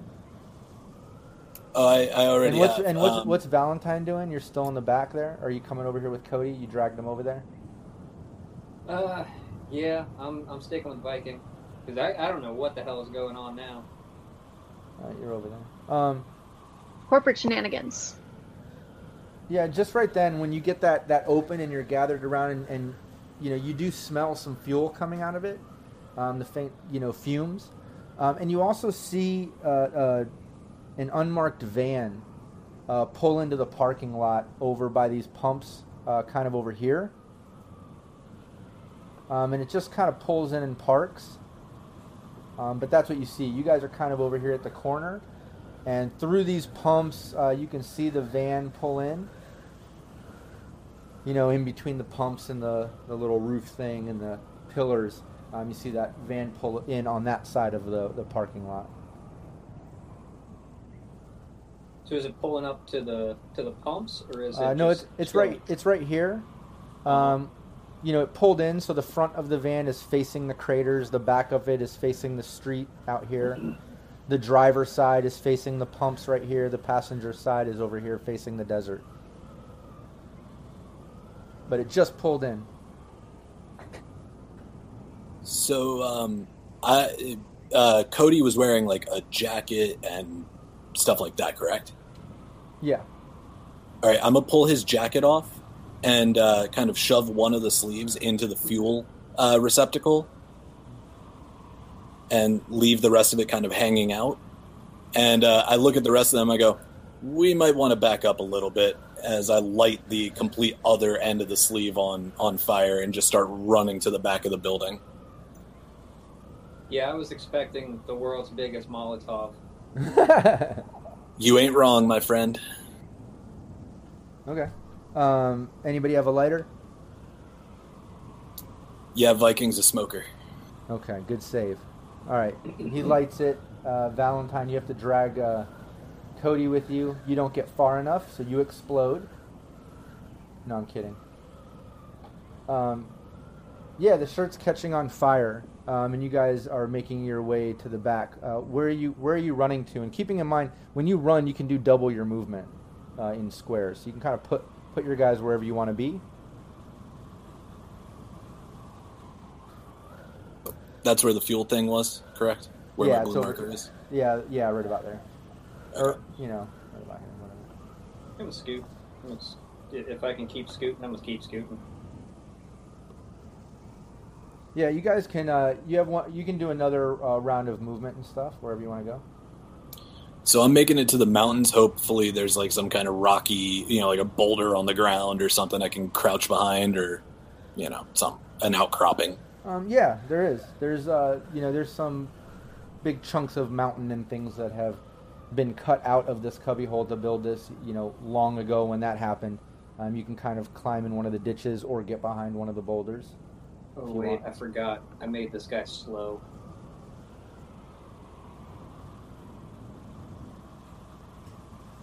And Eddie, you can move too.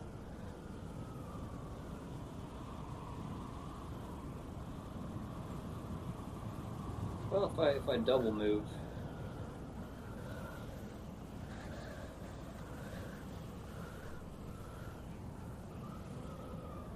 Yeah, that's cool. Right, right about then, when you get back there in the ditch and stuff, you you can hear like a quick rumble, and you see like when the fire goes down into the into you know the intake or whatever, uh, through the jacket um, that it starts, uh, you know, smoking out really fast, and uh. Double check the. Uh,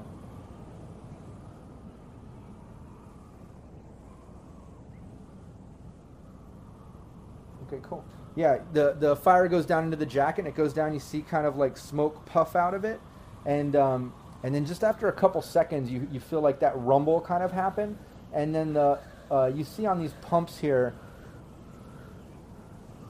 Um, each one of these little pump stations um, just bursts into flames and completely like erupts upward, and the whole roof thing like collapses down on one side of it, and um, this whole side over here going up the whole side of this parking lot just completely just explodes up into a quick burst of flame and then crumbles back down. Um, it, it completely shakes the entire horseshoe of this little cavernous area or whatever um, and echoes like super fucking loud. Um, and you see just black smoke just pillowing out just out of the top of this uh, all this wreckage because all, all four of these pumps are pretty much collapsed down with the roof on it everything's on fire. Did uh, did it blow the windows out of that van with a concussive force or anything? Um, you can't see from where you're at. Sounds good. Makes sense. Um, yeah, you guys are over there. Um, but that's what happened. Smoke's gushing out and stuff, um, firing. Uh, everybody, give me a perception roll.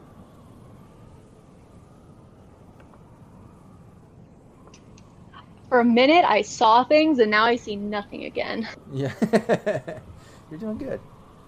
Um, yeah, you you you can. Uh, well, at least Valentine Viking, you guys can hear um, someone kind of like yelling out um, from the other side of the parking lot, just saying like, "Yo, what the fuck? What the fuck?" And then, uh, you know, it, they stop yelling. Well, that was that was an old perception roll for me. Oh, okay. Well, then Viking I heard got that. I got a new perception roll. Yeah, of Val- six. Valentine and Eddie, uh, your ears are ringing. Um, but Viking, uh, his ears are always ringing, so he's used to it. He actually heard the guy yelling, like, "Oh fuck! What the fuck?" That's my secret, Cap. I'm always deaf. Right. you work with it. You know how to work with it. He's like the opposite of Daredevil. Yeah, yeah. But everybody, but like I said, Eddie, Eddie and uh, Valentine, your, your ears are ringing, uh, kind of muffled and stuff. Viking, it's a little muffled, but you, you, you were able to kind of hear that, pick that out. Cool. Um, does anyone have an idea of what they want to do before I just start launching into things? Uh, I want to launch into things. They killed my boy. Cool. So what are you guys doing? Uh, I'm gonna try and make my way over to that van, but going around the opposite way, so like towards the craters. Yeah, no problem. Uh, we can speed line this. Everybody can move uh, the same type of distance Viking is going. Viking, if you want to get to that corner, you know what I mean. I'm not going to make you move, move because there's nothing back there. Uh, you guys can go over to wherever you want to get, so you can see the van and stuff. Uh, if they're going that way, I'm gonna go this way. All right, cool. And you're dragging uh, Cody with you, right? Uh, he can stay in the ditch. Okay, he's back in the ditch chilling. He's got things to do. Um, yeah, you, Chilling. you guys get to the corner again, like the whole front. You can see, it, uh, especially Valentine. You see it's all rubbled down and on fire and smoldering black smoke. Um, over on the other side, over there, you can see the van. Um, it definitely looks like the whole side of it is dented in. All the glass is shattered out. Um, uh, Viking and Eddie, you see that too. Uh, all, all the glass is shattered out of the van. Um, the side of it looks kind of like dented in with some debris hit it. Uh, there's even like some metal shards sticking out of the side of the van where maybe projectiles went. Um, you can see uh, a guy kind of in a, not really a hazmat suit, but like a white painter's suit or jumpsuit sort of thing, um, crouched over another guy that's on the ground, and the other guy just looks like, you know, all bloody and stuff. You can even see like a chunk of metal sticking out of him. Um, and he's just like looking at him, he's like, fuck, and he's like shaking him, he's like, what the fuck? And he's like, kind of shaking him. Uh, he hasn't noticed you.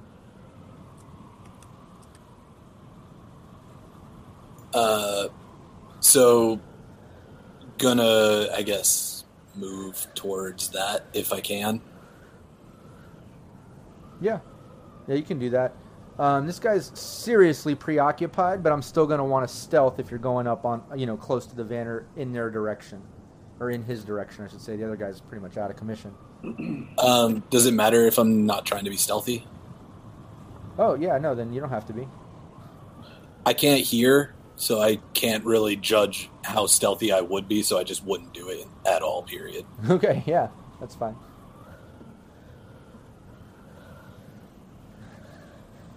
Um, So yeah, I move up to there. That's as far as I can make it. Okay. Um, yeah, you get up there, and just for the sake of having uh, tokens there, I'm gonna I'm gonna put these guys there. Um, however, this is the guy that's pretty much out, of commission. Um, actually, let me put him on the side of the door here. He's on the driver's side of the van. The other guy went around to him and is crouched down, dealing with him. Uh, yeah, you're walking up behind. Uh, he's not noticing you. Uh, Valentine, Eddie, what are you all doing? Go ahead. I'll follow Viking, honestly. Okay. Yeah, Did my gun ever get unfucked? yeah, yeah, your gun's fine now. Cool. I will be right back. Also. Okay. So Yeah. I'll move. I'll move up here and point my gun at the guy and try to get his attention. Um, yeah, you can do that. Uh, yeah, you, you, you point the gun. What, how do you want to get his attention? What do you want to do? Don't you fucking move. Okay. Um, yeah, give me. Uh, let's see.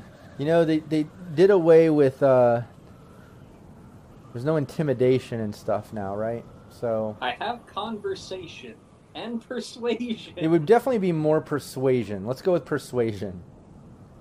There's more of an aggressive persuasion. Uh, this guy has a severe negative to him. He just went through some traumatizing shit. Yeah. Yeah, he looks at you terrified. Uh, when he sees you, he's just kind of like, whoa, the-" He just puts his hands up and he's just kind of shaking and he's looking at his friend who's dying and looking at you. Uh, Viking, what are you doing? You see Valentine do that.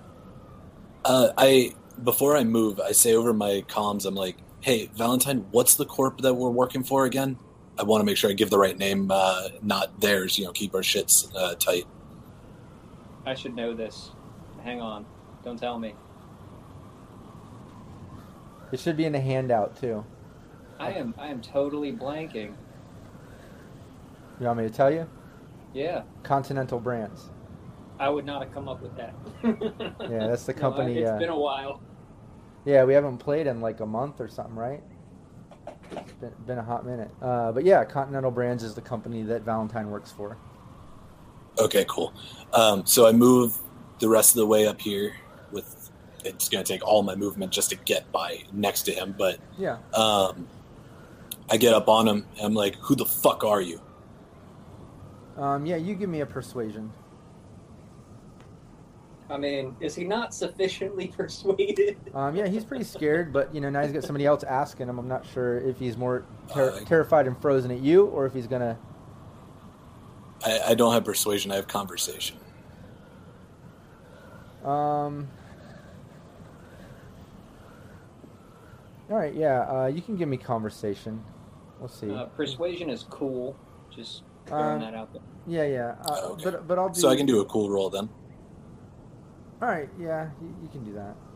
You know, because he's already, he, you know, technically speaking, he's already scared. So I will take human conversation.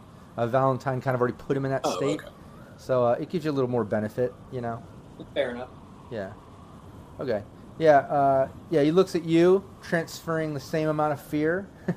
you know. So he's he's definitely scared of you as well. And he's just like, what, what, what the fuck? He's like, uh, he's like, no, no one was supposed to be out here. No one was supposed to be here. Wh- wh- What's going on? He just seems kind of shocked. Well, we're here, motherfucker, and so are you. The question is why. He's like, uh, I'm just I'm just a cleanup crew, man. I'm just a cleanup. We're just here to clean up, man. What the hell? What the hell just happened? He's still kind of in shock. Uh, I look at him square in the eyes and I go, "This is what Continental Brands thinks of its employees. Look inside there; you'll see everything you need to. Now, give me your fucking van." Yeah, he, he just he just kind of like holds up the keys, shaking. I I take them, just kind of push them to the side, and I look at the other two. I'm like, "Y'all coming, or you leave, or you staying?" You really have to ask? Y- yeah, I do. That's why I just asked. I mean, yeah, um, I'm ready to bounce, but we have to. We, we got to go pick up Cody on our way out and do a little thing with Cody. Oh yeah, of course. We can't leave Cody behind. No, we're just gonna throw him in one of the ditches over there, and then we move on. Put up one of those roadside crosses and flowers. Call it a day. Poor guy. Yeah. That's horrible. Um, yeah, you can do that. You can grab him. Uh, this guy definitely gave you the keys. He's terrified. The other dude is like on death's door. Uh, that guy just goes back to his friend, like trying to, I guess, get him back. Just gives you the keys and is like cowering. Um, you can grab the van. You can grab Cody. Is that what you're doing? Yeah. That- yeah, that's that's how I'm moving. All right, cool. Yeah, you guys grab that. You, you pull him in the van. The van's a little bit wobbly, but but it's working. You know, one side of it's kind of dented. Like I said, has some metal shards sticking out of it. Uh, the windows are all blown out. But uh, you know, that's like ninety percent of the cars in the combat zone, anyways. So whatever. It you know, um, but it works. So that's kind of cool. Uh, what are you doing? You heading out on the highway, heading back to the city? Yeah, and as soon as we start rolling, I'm gonna put a call into Miss Forsyth. I don't care if it goes straight to voicemail. I'm going straight to the top. Yeah, you call. Uh, it does. It goes to voicemail. Yeah, I tell her. Uh, what We'll go. It's like, hey, you've reached Olivia Forsyth. Leave a message. I'll get back to y'all. Beep.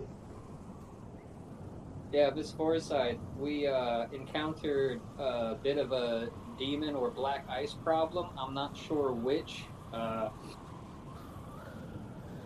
Co- Cody was a, a fatality, and so so were the uh, fuel reserves.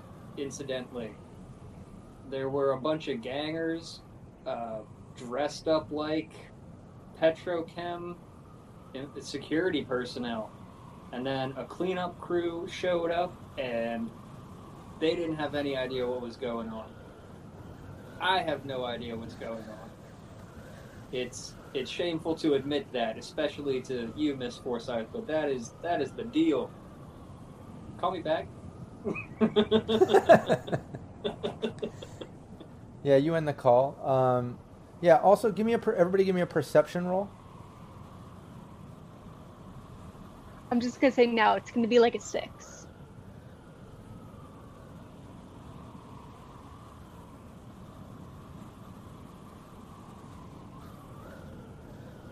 I'm gonna put perception at the top of this list next time I make a character.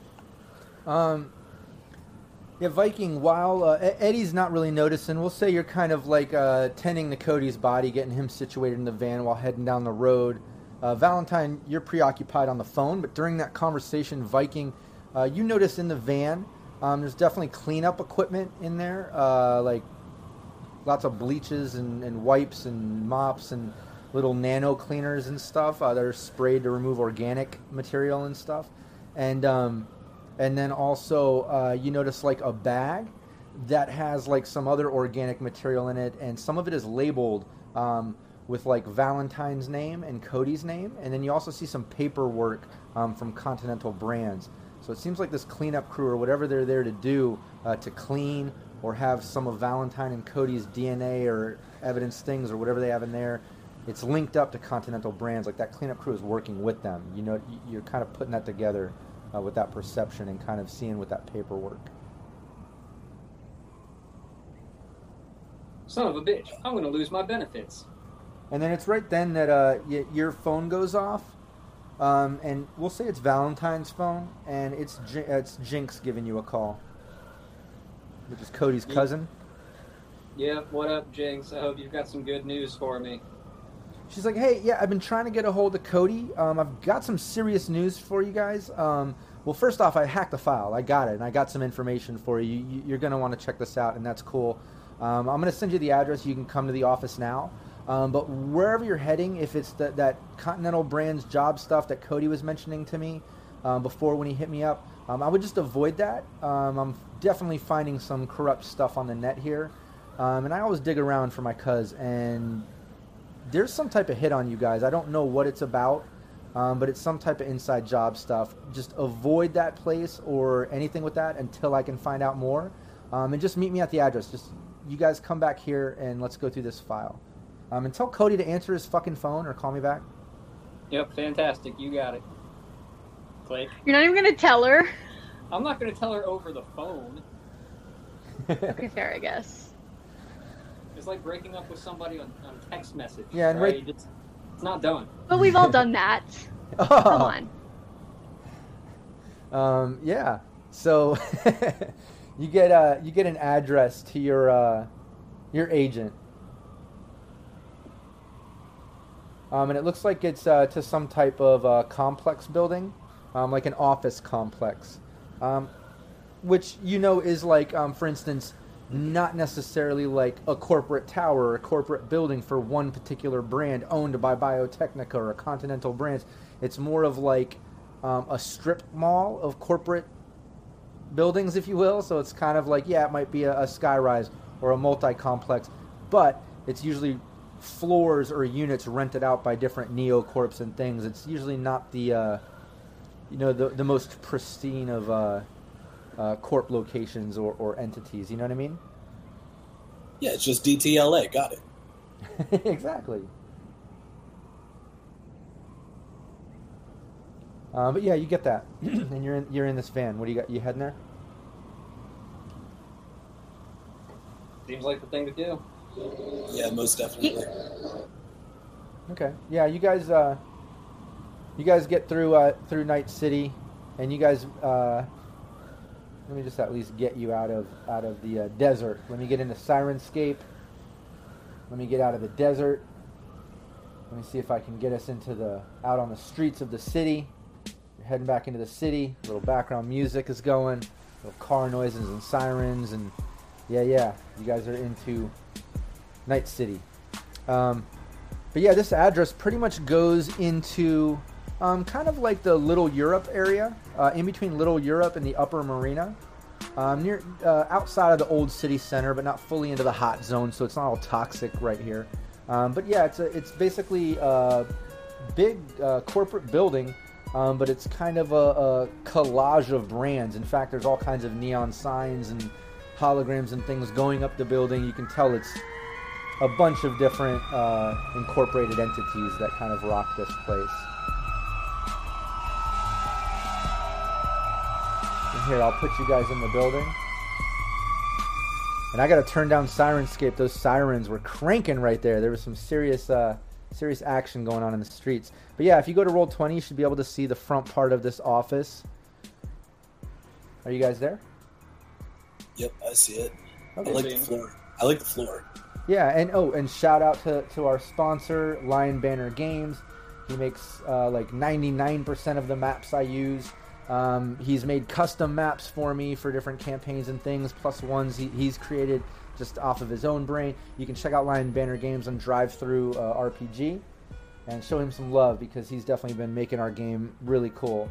Um, I really feel like Lion Lion Banner Games and Syrinscape, man, they, they took uh, my GMing and our our online game to a new level with the sounds and the maps and stuff. It's very cool. So really appreciative of, of both of those sponsors. For but yeah, I feel the same way. Lion Banner's been doing the greatest job. Oh yeah. Um, yeah, so you guys get up there. It's a kind of like a front little lobby area to this. Um, when you get out the elevator, they own like kind of like I don't know a portion of this level. Um, there's some other units, but sh- but um, where Jinx told you the meet is in this unit. You get into the front. Um, there's like a data term logged into the, the building system, a front desk, a receptionist who just tells you guys to sit and wait for a few moments. Um, there's a couple other people working at a workstation here. One is jacked in. There's just things going on. You're obviously in an office. Not sure what the business is or what. Um, but yeah, after a few moments, um, and let me just get to the right. Hey, give me like uh, two flashes. I'll be right back. Yeah, no problem. Oh, can I get in on that? Can we take like a two minute break? Yeah, no problem. You gotta hit the little boys' room. Go for it. we'll let everybody take a break, and I'll use this time to tell anybody watching the stream and tuning in um, to make sure that you come back to the Cyberpunk Uncensored YouTube channel and Twitch channel this Saturday, the 10th, at 6 p.m. post standard time. Uh, we're running the first episode of the GM Roundtable, which is going to be uh, basically uh, there's four of us game masters getting together once a month. It's like the second Saturday of every month um, to talk about game master things and uh, role playing game stuff. Uh, it should be a lot of fun. Anyways, the first uh, one is this Saturday, um, so it would be really cool if you guys make that a plan and tune in and contribute to the chat as always. Just like the gameplay, um, I'm going to have the chat open and we'll be taking questions and going over stuff. It's going to be myself, uh, John John the Wise, uh, Phil Harker Smith from Roll the Cast, and um, Patrick Canals from Two Brothers Gaming. Um, so it should be pretty cool. You know, I think we have some some really uh, like a good team of, of GMs. You know, we should have some pretty interesting conversations. Yeah, that sounds really interesting. I'll if I if I have the uh, ability to do so, I'll definitely tune in. I'll throw some questions at you guys. Yeah, that'd be really cool. Yeah, and Chris Bennett says, "Wink at the receptionist. Got to establish dominance." At that point, you might as well just T pose at her.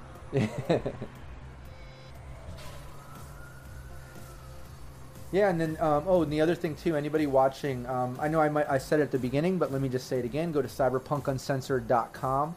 Um, we're kind of doing a rehaul. We're streamlining the site. We've been working on a new logo. We got like a new video coming, and um, and take the time to go to the partners page and show some love to the sponsors. Uh, you know, they're they're supporting us, and we want to support them back. And they're offering some cool stuff like discounts and affiliate link stuff where you can kind of join up and get free stuff, like really cool things. So go check that out. Um, all right, everyone's back. Let's see what's up. Let's make this happen. Um, so you guys are in the front receptionist area. Um, yeah, and after a little while, uh, Jinx steps out, who you guys met met before, um, and this is Jinx. This is uh, Cody's cousin, um, and she steps out through this door. There's a door right here. Um, but she steps out through there and she uh, sees you all sitting on the couch and kind of hanging out in the lobby. And she walks over. Let me get your your uh, tokens on the page just to get some reference here, and you guys can go wherever you want. Oops. Viking, Valentine, and I'll say uh, Cody's body is in the van. I don't think you're gonna drag him up into this building, and unless Not yet. yeah, yeah. Um, yeah, but she comes out. She walks over. and She's like, "Oh, cool. You, you guys, where's Cody? He's in the van. Okay, why didn't he come up? What the hell? He's still not answering my calls. Let's uh, let's get up to the room. Is something wrong? Something is very Yeah. wrong. We we don't want to talk about it here. She starts to look really concerned. She's like, "Oh, okay. Let's step back in here." And she uh, takes you in the in the into the other room. Uh, let me reveal.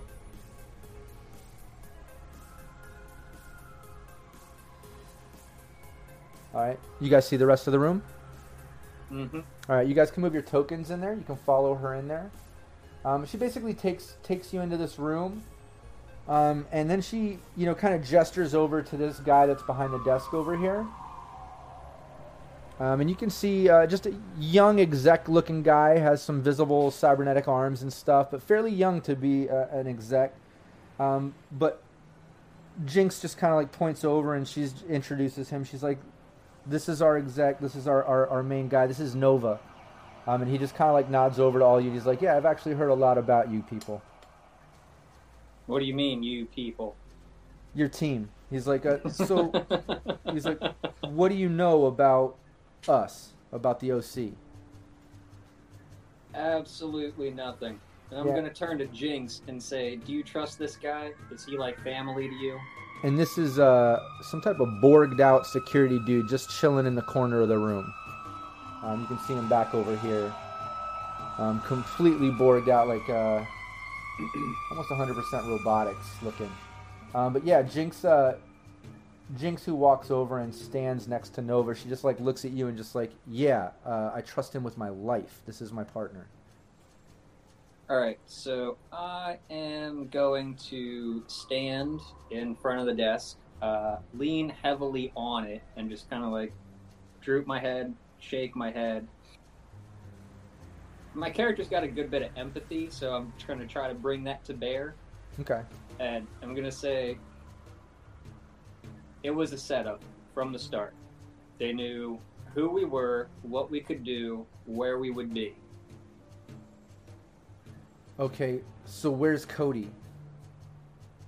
They got Cody. Got Cody? Where? Where did they take him? I thought you said he was in the van. He is in the van.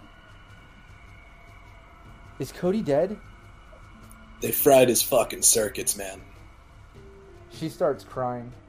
Uh, Nova kind of like uh, puts his arm around her and just kind of like trying to make her feel better. Um, but she's definitely crying. She's like, "Fuck! I, I told him don't trust those fucking corpse." And, and and you said it was a setup. Yeah. That, that that's that's what I figured. That's what I told him. I told him that's what would happen if he was working for these assholes. She's just kind of crying and freaking out a little bit. Um, Nova just kind of like is hugging her, and he leans over and he's like, "Yeah, so it's really unfortunate, very fucking typical." He's like, "You know what we do here? You know what the OC is?" And why don't Uh, you? out Uh, of- yeah, I was give me, gonna say, how to game would we know? uh, give me, everybody, give me a one d10. I'm gonna do a little rep rep t- check here. It wouldn't be education, would it? Uh, no, no, just one d10. This is uh, this is a rep check. Well, it looks like Eddie knows what's up. Yeah, um Yeah, Edding and and even uh even Viking, you know, but Valentine, you haven't really heard of it. You're you're very you know, very corp like you were very dedicated and loyal to Continental brands. Um so maybe you you weren't outside of that world enough to, to hear about this, but very close, as you can see, because Viking has heard of them. Um, but yeah, you've heard of the OC. It's Operation Chaperone, and it's kind of a unique corporation. Um, they're not as big as other like megacorps. They're a neocorp, but they have been around a long time in the underground, and this is how Viking knows about them. Is um, and and Eddie Brass too, especially Eddie, um, because you know that they've supported like underground musicians, um, as well as like people like Viking and parts of the combat zone. Um, the whole Operation Chaperone thing, they take independent investments and like angel investors and stuff, and they allocate it to sections of the combat zone to kind of rebuild it up, give protection, take control away from like evil corps, and put it back in control of the people. And that's kind of how Viking knows about them, because Viking, that's kind of you kind of help out your building in the combat zone. You have very similar mentality, you know. But this is kind of a corp version of that. Um, but yeah, they use investments to kind of combat other fucked up corporations. Um, they don't necessarily do things by the book or legally all the time. Um, they're kind of an incite uh, sort of movement in the sense that like they'll fund underground artists and people like Viking and things like that to maybe disrupt um, other corporations and uh, politicians and things that are in play that they're maybe against that aren't maybe best for the people. Um, so, kind of like a good guy version of a corp, if you will. And that's what you kind of know about them, just at least lightly speaking and generally speaking. Maybe not the specifics of them, but that's what you know about them when you ask Viking and Eddie. So yeah, we got an idea. So what do you want with us? He uh, he's like, uh, well, you know, I've heard a lot about kind of what you're doing, especially you and you. And he kind of he's pointing at Eddie and Viking, and he says, uh, you know, I know that we've had our issues. And he kind of looks over towards Jinx, and he's like, with Cody, you know, and, and, and God have his soul, you know, rest in peace, Cody. And she just kind of like is teary eyed and is shaking her head, and he's like, but it was inevitable. We kind of knew what was up, but we also know that he was working with you. And when we found out about the hit with Valentine and we knew Cody was close, which just kind of came to light today, and uh, Jinx kind of shakes her head again. She's like, if I would have just looked into it sooner, you know, maybe I could have done something. And he just kind of stops her and says, you did the best that you can. It's don't blame yourself. Let's let's maybe do what's right from here on in and, and make his life worth something at this point. Maybe we can uh, get some revenge. I mean, let's be fair. He was dead the moment he walked through that corp door. Um, Jinx just kind of like looks at you and, and nods. She's still kind of teary eyed. But Nova says, Exactly, and that's exactly how it is. And I hope maybe you learned your lesson. And he kind of nods towards you, Valentine. And then, uh, and then he says, "But anyways, you know, we've had our eyes on you, and I wanted to kind of approach, well, especially you, Eddie, you Viking, Valentine, in the position you're in. Doors open with you. You're you don't have a home back at Continental Brands. I'm, I hope you realize that. And uh, you know, the doors open here if you want to kind of transition and maybe take some of the knowledge you have from that company to help us do what we have to do. And we can get into that if you agree. But first and foremost, I wanted to kind of let you, Eddie, and, and you, Viking, know that, you know, we've been watching and we would really like to kind of align our efforts here. Obviously, today is a bit of a weird situation. You guys have just gone through some serious shit. And again, I, I, my heart goes out to Cody. He kind of like looks at Jinx again. You can tell he's very empathetic. As uh, as intense as he kind of comes across as a high exec, he does have some empathy to him. You can feel that. Um, but he but he says, uh, you know, no matter what, uh, moving forward, I'd like to kind of see if uh, you want to work with the company. You know, I see what you're doing in the combat zone, and this is kind of directed towards you, Viking. Um, he says, you know, I see what you're doing in the combat zone. We've actually been working on, on a part of the neighborhood nearby, and you are familiar with that Viking, knowing about the combat zone, hearing about this company and the rep role that you did. Um, you know that just nearby where, where kind of your building is, they rebuilt up a part of the combat zone. They actually put in some type of transport uh, area that does public transport out of the combat zone, um, which is very fucking rare. Um, they've cleared out some other stuff so uh, deliveries can happen. They're just kind of trying to um, I don't want to say gentrify, but they're kind of boosting up what already is. They're not clearing out bad people or combat zone or poor people. They're trying to build up what it is within, which is very similar uh, to what you do with your building. Um, yeah, it's not gentrification; it's rehabilitation. Exactly. Um, but yeah, um, you've heard of that, and, and you, and you so, pointed that out. So I kind of look at them. I look over at Eddie. I say, "So, let's get to brass tacks then. If you want us to, if you want me to work with you, you got to give me a show of good faith. Sure, you fixed up that part of the neighborhood, but there's still plenty more to fix up. And uh, my priorities start with my building. That's where my people are. You put a job on that to get that secure so that no more kids are snatched off the street. I'll work with you. He just kind of like looks at Jinx and like laughs. He's like, I, you, you definitely come in demanding, and that that's humorous.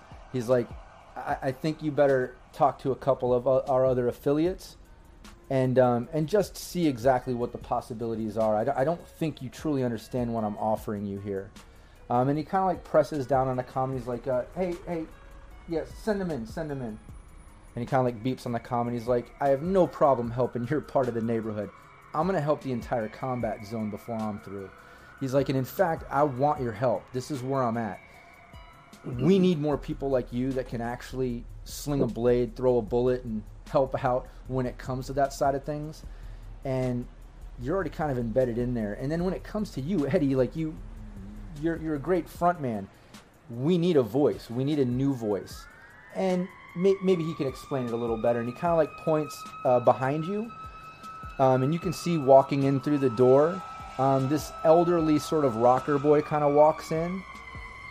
Um, and Eddie Brass, you recognize him right away. It's uh, Big Z um, this famous rocker boy from back in the day. Um, he's a bit older now. He's kind of weathered, um, but he walks in the door, um, and you're a little bit awestruck because you know he's, you know, whereas you're for talking meta, you know, a level four rocker boy. This dude's like up there. He's like you know eight or nine or so by now. He's famous as fuck, and he's known for, you know, kind of pushing the anti-corp agenda uh, he's very much like how you are lyrically and musically. Not maybe not style. He's a little more old school, but definitely message oriented. But you recognize him right away. He walks in. Eddie's probably just well. First of all, he's fangirling on the inside, but on the outside, he's trying to like stay composed. And he's like, "Holy shit, Zen, good to meet you," and like offers like him a hand, see if he'll take it because he's just like please, please just shake my hand, please. No, he, he shakes your hand and he actually recognizes you. Like he, he's like, no, I, I know about you. He's like, I really dig your lyrics. It's really cool. And uh, and I and I and I just want to add here. I hope I'm not talking too much out of style of Big Z because Alex played Big Z in the previous 2020 Red uh, game we were doing. That was around 2023 or so, like right prior to Fourth Corporate War. Then the bomb went off. Well, now here's the reveal. He did survive. He's been rocking ever since. He's been working with Operation Chaperone, kind of pushing their message musically and rallying the public in the combat zone to kind of align with their messages and things. Um, but he is getting older. He's kind of he's at the end of that career. You know, he wants to retire. He wants to do whatever he's doing. And in fact, Alex, you tell me what would Big Z do? He gets this famous. He's big. He's ready to kind of pass on the torch to Eddie. Operation Chaperone wants Eddie to kind. They, you know, Nova says, you know, I'd love to put you on tour, Eddie, and kind of push the message and, and get you a whole country route going. The same thing we did with Big Z. We need someone else out there kind of vo- uh, vocalizing for us. But what would Big Z uh, say to Eddie to kind of encourage that or talk about what he's been doing? well, I was chatting with uh, our YouTube people, so I kind of missed Zen's entrance, but I picked up on it a little bit later, and surprise, surprise, I'm I'm about to tear up. um, Zen is gonna uh, walk up to Eddie and clap him on the shoulder and say, "You did good, kid. I heard what you did to that 7-Eleven. It was beautiful. We need we need more soldiers like you." Thank you. I try so hard. Eddie's a little bit of a, a baby in this moment. Yeah. Yeah. Also, can you play bass? uh, you know, I'll do my best. Yeah, and what would uh what what would Big Z do? Like, is he gonna retire and settle down and go off somewhere? What's his plans in his elder age? You know, he's definitely done out touring and, and rioting and fighting and being the head of, you know, OC's uh, uh, oh. person or whatever. What what's he gonna be up to?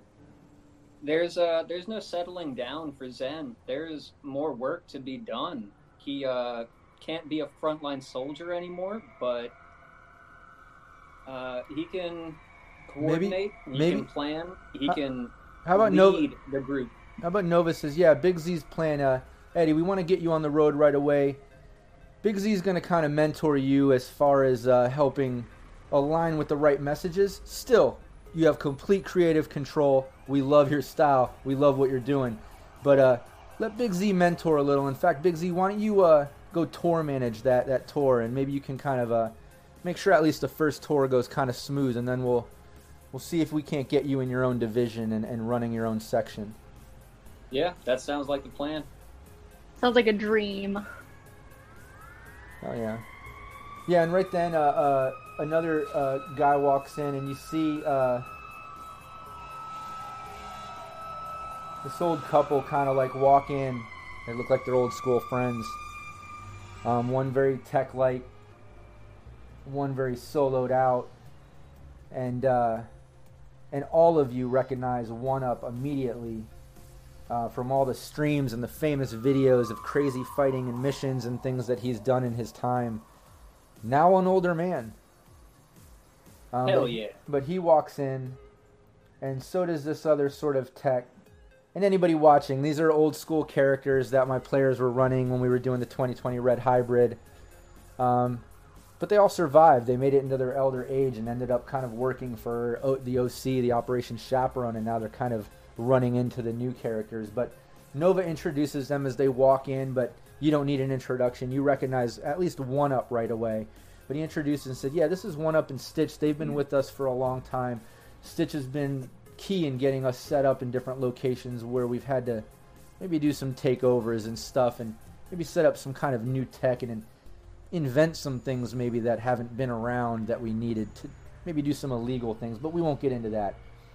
All I can say is she's been crucial. And maybe you've heard of One Up, maybe you've seen his streams, but Viking, I would like you to spend some time with him.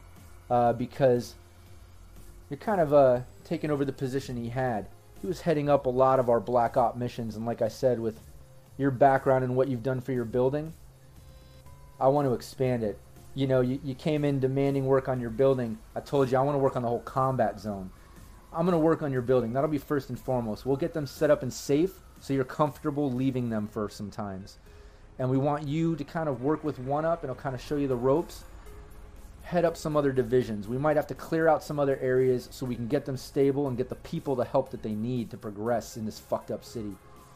If you're down with that, we'll get started immediately. And in fact, what I'd like to do is uh, let's get you a new hand or a new arm and get that taken care of. I, I see it, that's looking kind of raw. Uh, you know, between the one up and myself, we're at least two good pairs. You know, with Mister uh, Three Arms over here. yeah, he just kind of like laughs. Uh, yeah, and Jinx is looking a little bit better. Um, she's still kind of upset at the fact that you know what happened with Cody, um, but she looks up and she just kind of looks at all of you and she's like, "Look, Cody was family to me, but I knew he was into some fucked up shit. Corps are evil. He knew that, but he's family. It's horrible. But I hope all of you can at least team up with us. I, I, I know I probably could have gotten him to do this after what happened today. I mean, I was hoping to avoid what happened today, but but whatever. We got to move forward. I, I, hope you all agree, and, and, you'll team up with us. And uh, Nova kind of cuts her off, and then he looks towards you, Valentine, and he says, and that kind of leaves you, like I said, the door is open. Yeah, I'm sure you realize you can't go back to Continental Brands. Um, and then he kind of like tosses a folder off towards you. Um, and in that folder, you can see that it has like, you know, your image and a bunch of info and um, like all your background stuff, all your life path stuff, and all the headers are Continental brands. Um, and then there's some redacted stuff, and then there's extra pages of what was redacted. Um, like like uh, Nova and them got access to maybe some inside info, whatever these files were. But it definitely lays out um, some sort of setup at an Oasis station where they where it looks like um, they were going to place DNA, and then there was like a report that was going to get released um, that was going to look like frame you, basically frame you and the team uh, for going out and trying to take over a petrochem station and stuff. Um, whether Continental Brands would act like you weren't part of it or you died. If that was to separate from the bomb thing that happened, you guys can can deduct that and do your roles. Um, but there was definitely a hit from that, confirming that you probably can't go back to Continental Brands. Um, but he's like, uh, you know, there's a place here for you. Um, I'd like to kind of set you up. I can get you in an office, um, get you a proper team to work with, and maybe head up some of these operations. You know, you had some really good loyalty. I've looked into what you've done and, you know, how long you've been with them. Uh, if you're convinced, uh, like you should be, that you can't go back, um, and that maybe your alignment should shift a little bit, um, we'd love to have you. I'd like to think that uh, Cody had only nice things to say about me, but um... uh, Co- Cody had uh, Jinx speaks up and she says, "No, Cody had extreme loyalty to you. Uh, you know, ever since he started working with you, which wasn't that long ago, um, he was excited. He had extreme loyalty to you." Which you know he did. You you did hook him up. You gave him compliments. You gave him more than twenty percent. I think you, you hooked him up. You had his loyalty booming for real though. It's good to hear. Shame he's gone. um, yeah. Uh, so Valentine's priorities are absolutely to align himself with this new corporation that's been presented to him but uh, in the back of his mind, he's thinking uh, maybe send out a resume to Petrochem since his home corp has been actively sabotaging everything. He has intimate knowledge of those operations and could maybe turn it around on them. Yeah, I think that's what uh, Nova was asking you for too. Remember? Um, but yeah, you definitely have options. Uh, I definitely don't think Continental Brands is one anymore. I think we all agree on that. But, uh, but yeah, I'm just gonna go back. I'm just gonna go back and get get headshot walking through the door. Just go in and clock in and act like nothing happened. um, yeah, you can do whatever you want. Um, you know, I. What are you telling Nova though? He just said that. I'm he, telling I'm telling Nova that I'm in. Okay, cool. He's excited. Uh, he says, "Look, it's settled then. you know, you have a new home here. I really want you guys to kind of talk with our team, get things aligned. And then he points towards Stitch, and he's like, and, and Stitch is actually going to stay on board. Uh, Stitch was a bit younger, if you guys can remember too. Um, but he said, you know, I want Stitch to, to head out on tour um, and kind of work tech stuff with you, Eddie, and um, kind of show the ropes as far as making messages go across. Uh, she could probably invent some things that might help along the way as well. Um, but first things first, uh, he tosses you guys a key card, um, and he's like, "Look, go over to the corporate condo, get cleaned up, stay there tonight. It's a bit of a safe house. No one will know you're there. Uh, Viking will get your hand taken care of in the morning, uh, and then we'll have a group meeting, and we'll start your, uh, everyone's life here at Operation Chaperone." I don't trust Corpse very much, but this is the best thing I think I can trust at the moment, so I'll take it. Oh, It's you a different kind of court. Yeah, I would definitely. You know, All you, you, to yeah. just so you Yeah, know, just so you know, you rolled the rep roll. That you know, I'm giving you the inside info. This is Yeah. definitely the anti-corp corp. Oh yeah, Um, no, he's he's he's oh, yeah. totally all about it, but he's saying this to kind of like keep up appearances and shit like that. sure, You know what yeah, I mean? yeah, yeah. Of course, Fair enough. Yeah. Understandable. Have a good day. yeah. no, so it's good. You know, he's happy with that. He gives you guys the card. Um, you know, Big Z, Stitch, uh, you know, one up. Everybody just kind of like nods, shakes hands, and they're happy you guys are on board, and tell you they're looking forward to meeting up um, in the next few days and working out plans and and getting you guys started. Um, so yeah, you guys head out of uh, uh, out of the uh, the office. You guys head over to the address. It's it's it's just like you described, a super nice condo um, in a little private building. Um, it's over on the side of the university. Um, it's very um, a lot nicer inside in the building than it, than it would appear on the outside, or at least in the location, because it seems very uh, university like uh, college student esque sort of area, I guess. But um, but yeah, hey, it's a safe house. It's kind of hidden in that area, um, but super nice. You guys are able to rest up, uh, meet up with the company the next day, and go over meetings and you know set out the plans for Eddie's first tour and working with Big Z and Viking. He's already got plans for investing in your building and kind of building up that area and other areas that he needs you to kind of help clear out with a team of other solos and people to kind of help when needed. Um, and then Valentine, um, he's got you in the office kind of working on some other suburb plans. Um, anyways, this is talk about what, what is going to happen in the days. And then he's got the plan for Viking to go and get his uh, hand or arm or whatever taken care of, whatever he needs. He just basically wants to make Viking happy and prove to everyone that, you know, you guys are worth something to him and, and the company. um, so everything is kind of on the up and up. And we're going to end Team Spicy on that note. Uh, we're gonna we're gonna end it on the positive fact that you guys are, are now working for at least an entity that's an anti-corp corp.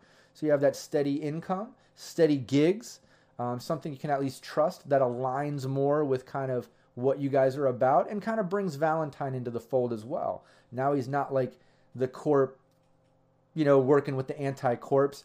Now he got a little taste of the evil corp stuff and was pulled into the anti-corp corp.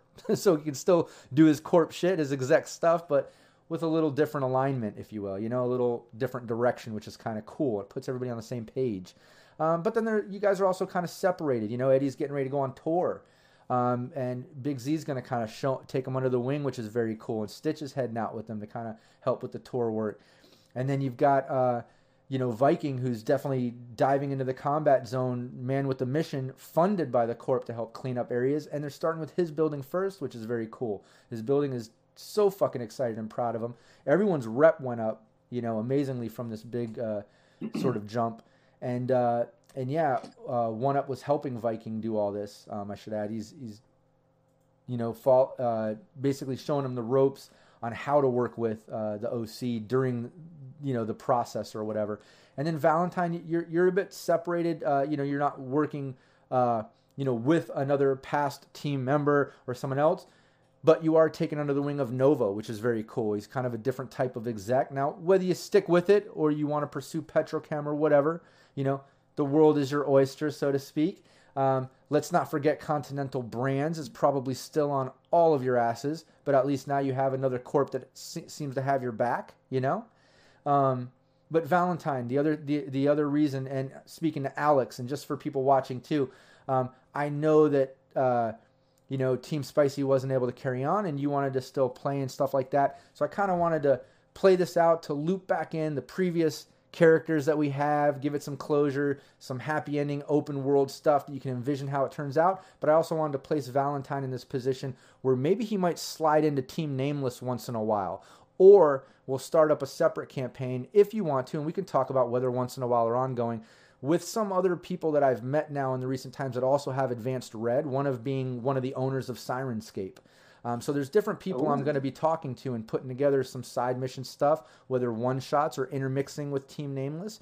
But I know you were open to that, um, so I kind of wanted to push your character in a direction that allowed me to to do that if we wanted to. So I just wanted you to know that. And then, yeah, right as on, always, I am very excited for that, and I think right. that you wrap this up in the most magnificent way. I hadn't seen any of this coming, and you are an absolute star for doing it. I do have one thing to point out, though you put uh, Valentine's base of operations right next to a university campus, so a lot of college girls are about to fall in love and just straight up be murdered. Oh yeah, no Val- um, Hey, it's why his handle is Valentine, right? no, I appreciate that. I tried to put some thought into wrapping it up to where it wouldn't just be wrapping up current characters, but pulling in some nostalgic feeling shit, you know, and some just tugging on some emotions with that. And I, I got teary eyed talking about it. I got teary eyed writing out like when I was thinking about. it, I was like, oh shit, oh when Big Z walks in the door, you know, like I thought that was just such a cool moment. Uh, right on, man. But no, I appreciate. Yeah, it's nice. it's nice knowing everyone's still around and everything. She's back. Yeah, yeah. Give her but yeah, it's nice knowing everyone's still around and still kicking it through yeah, the I, uh, through the rubble. yeah, exactly. And I wanted to say too, like I know, uh, you know, with your job and uh, you know everything else going on, and like the timing just wasn't aligning. We weren't able to play anymore, and with like you know pandemic stresses and everything, whatever. If you know the door is always open, so if you guys ever want to come back do a one shot or slide back into a team spicy mission or a new one, you know, or whatever, um, just hit me up anytime because we can easily slide these characters into a mission cross over to Team Nameless, put them into a new one, do a one shot, whatever. You know what I mean? I love playing with with all of you. So like, if you ever want to play again, you just let me know, and we're doing it.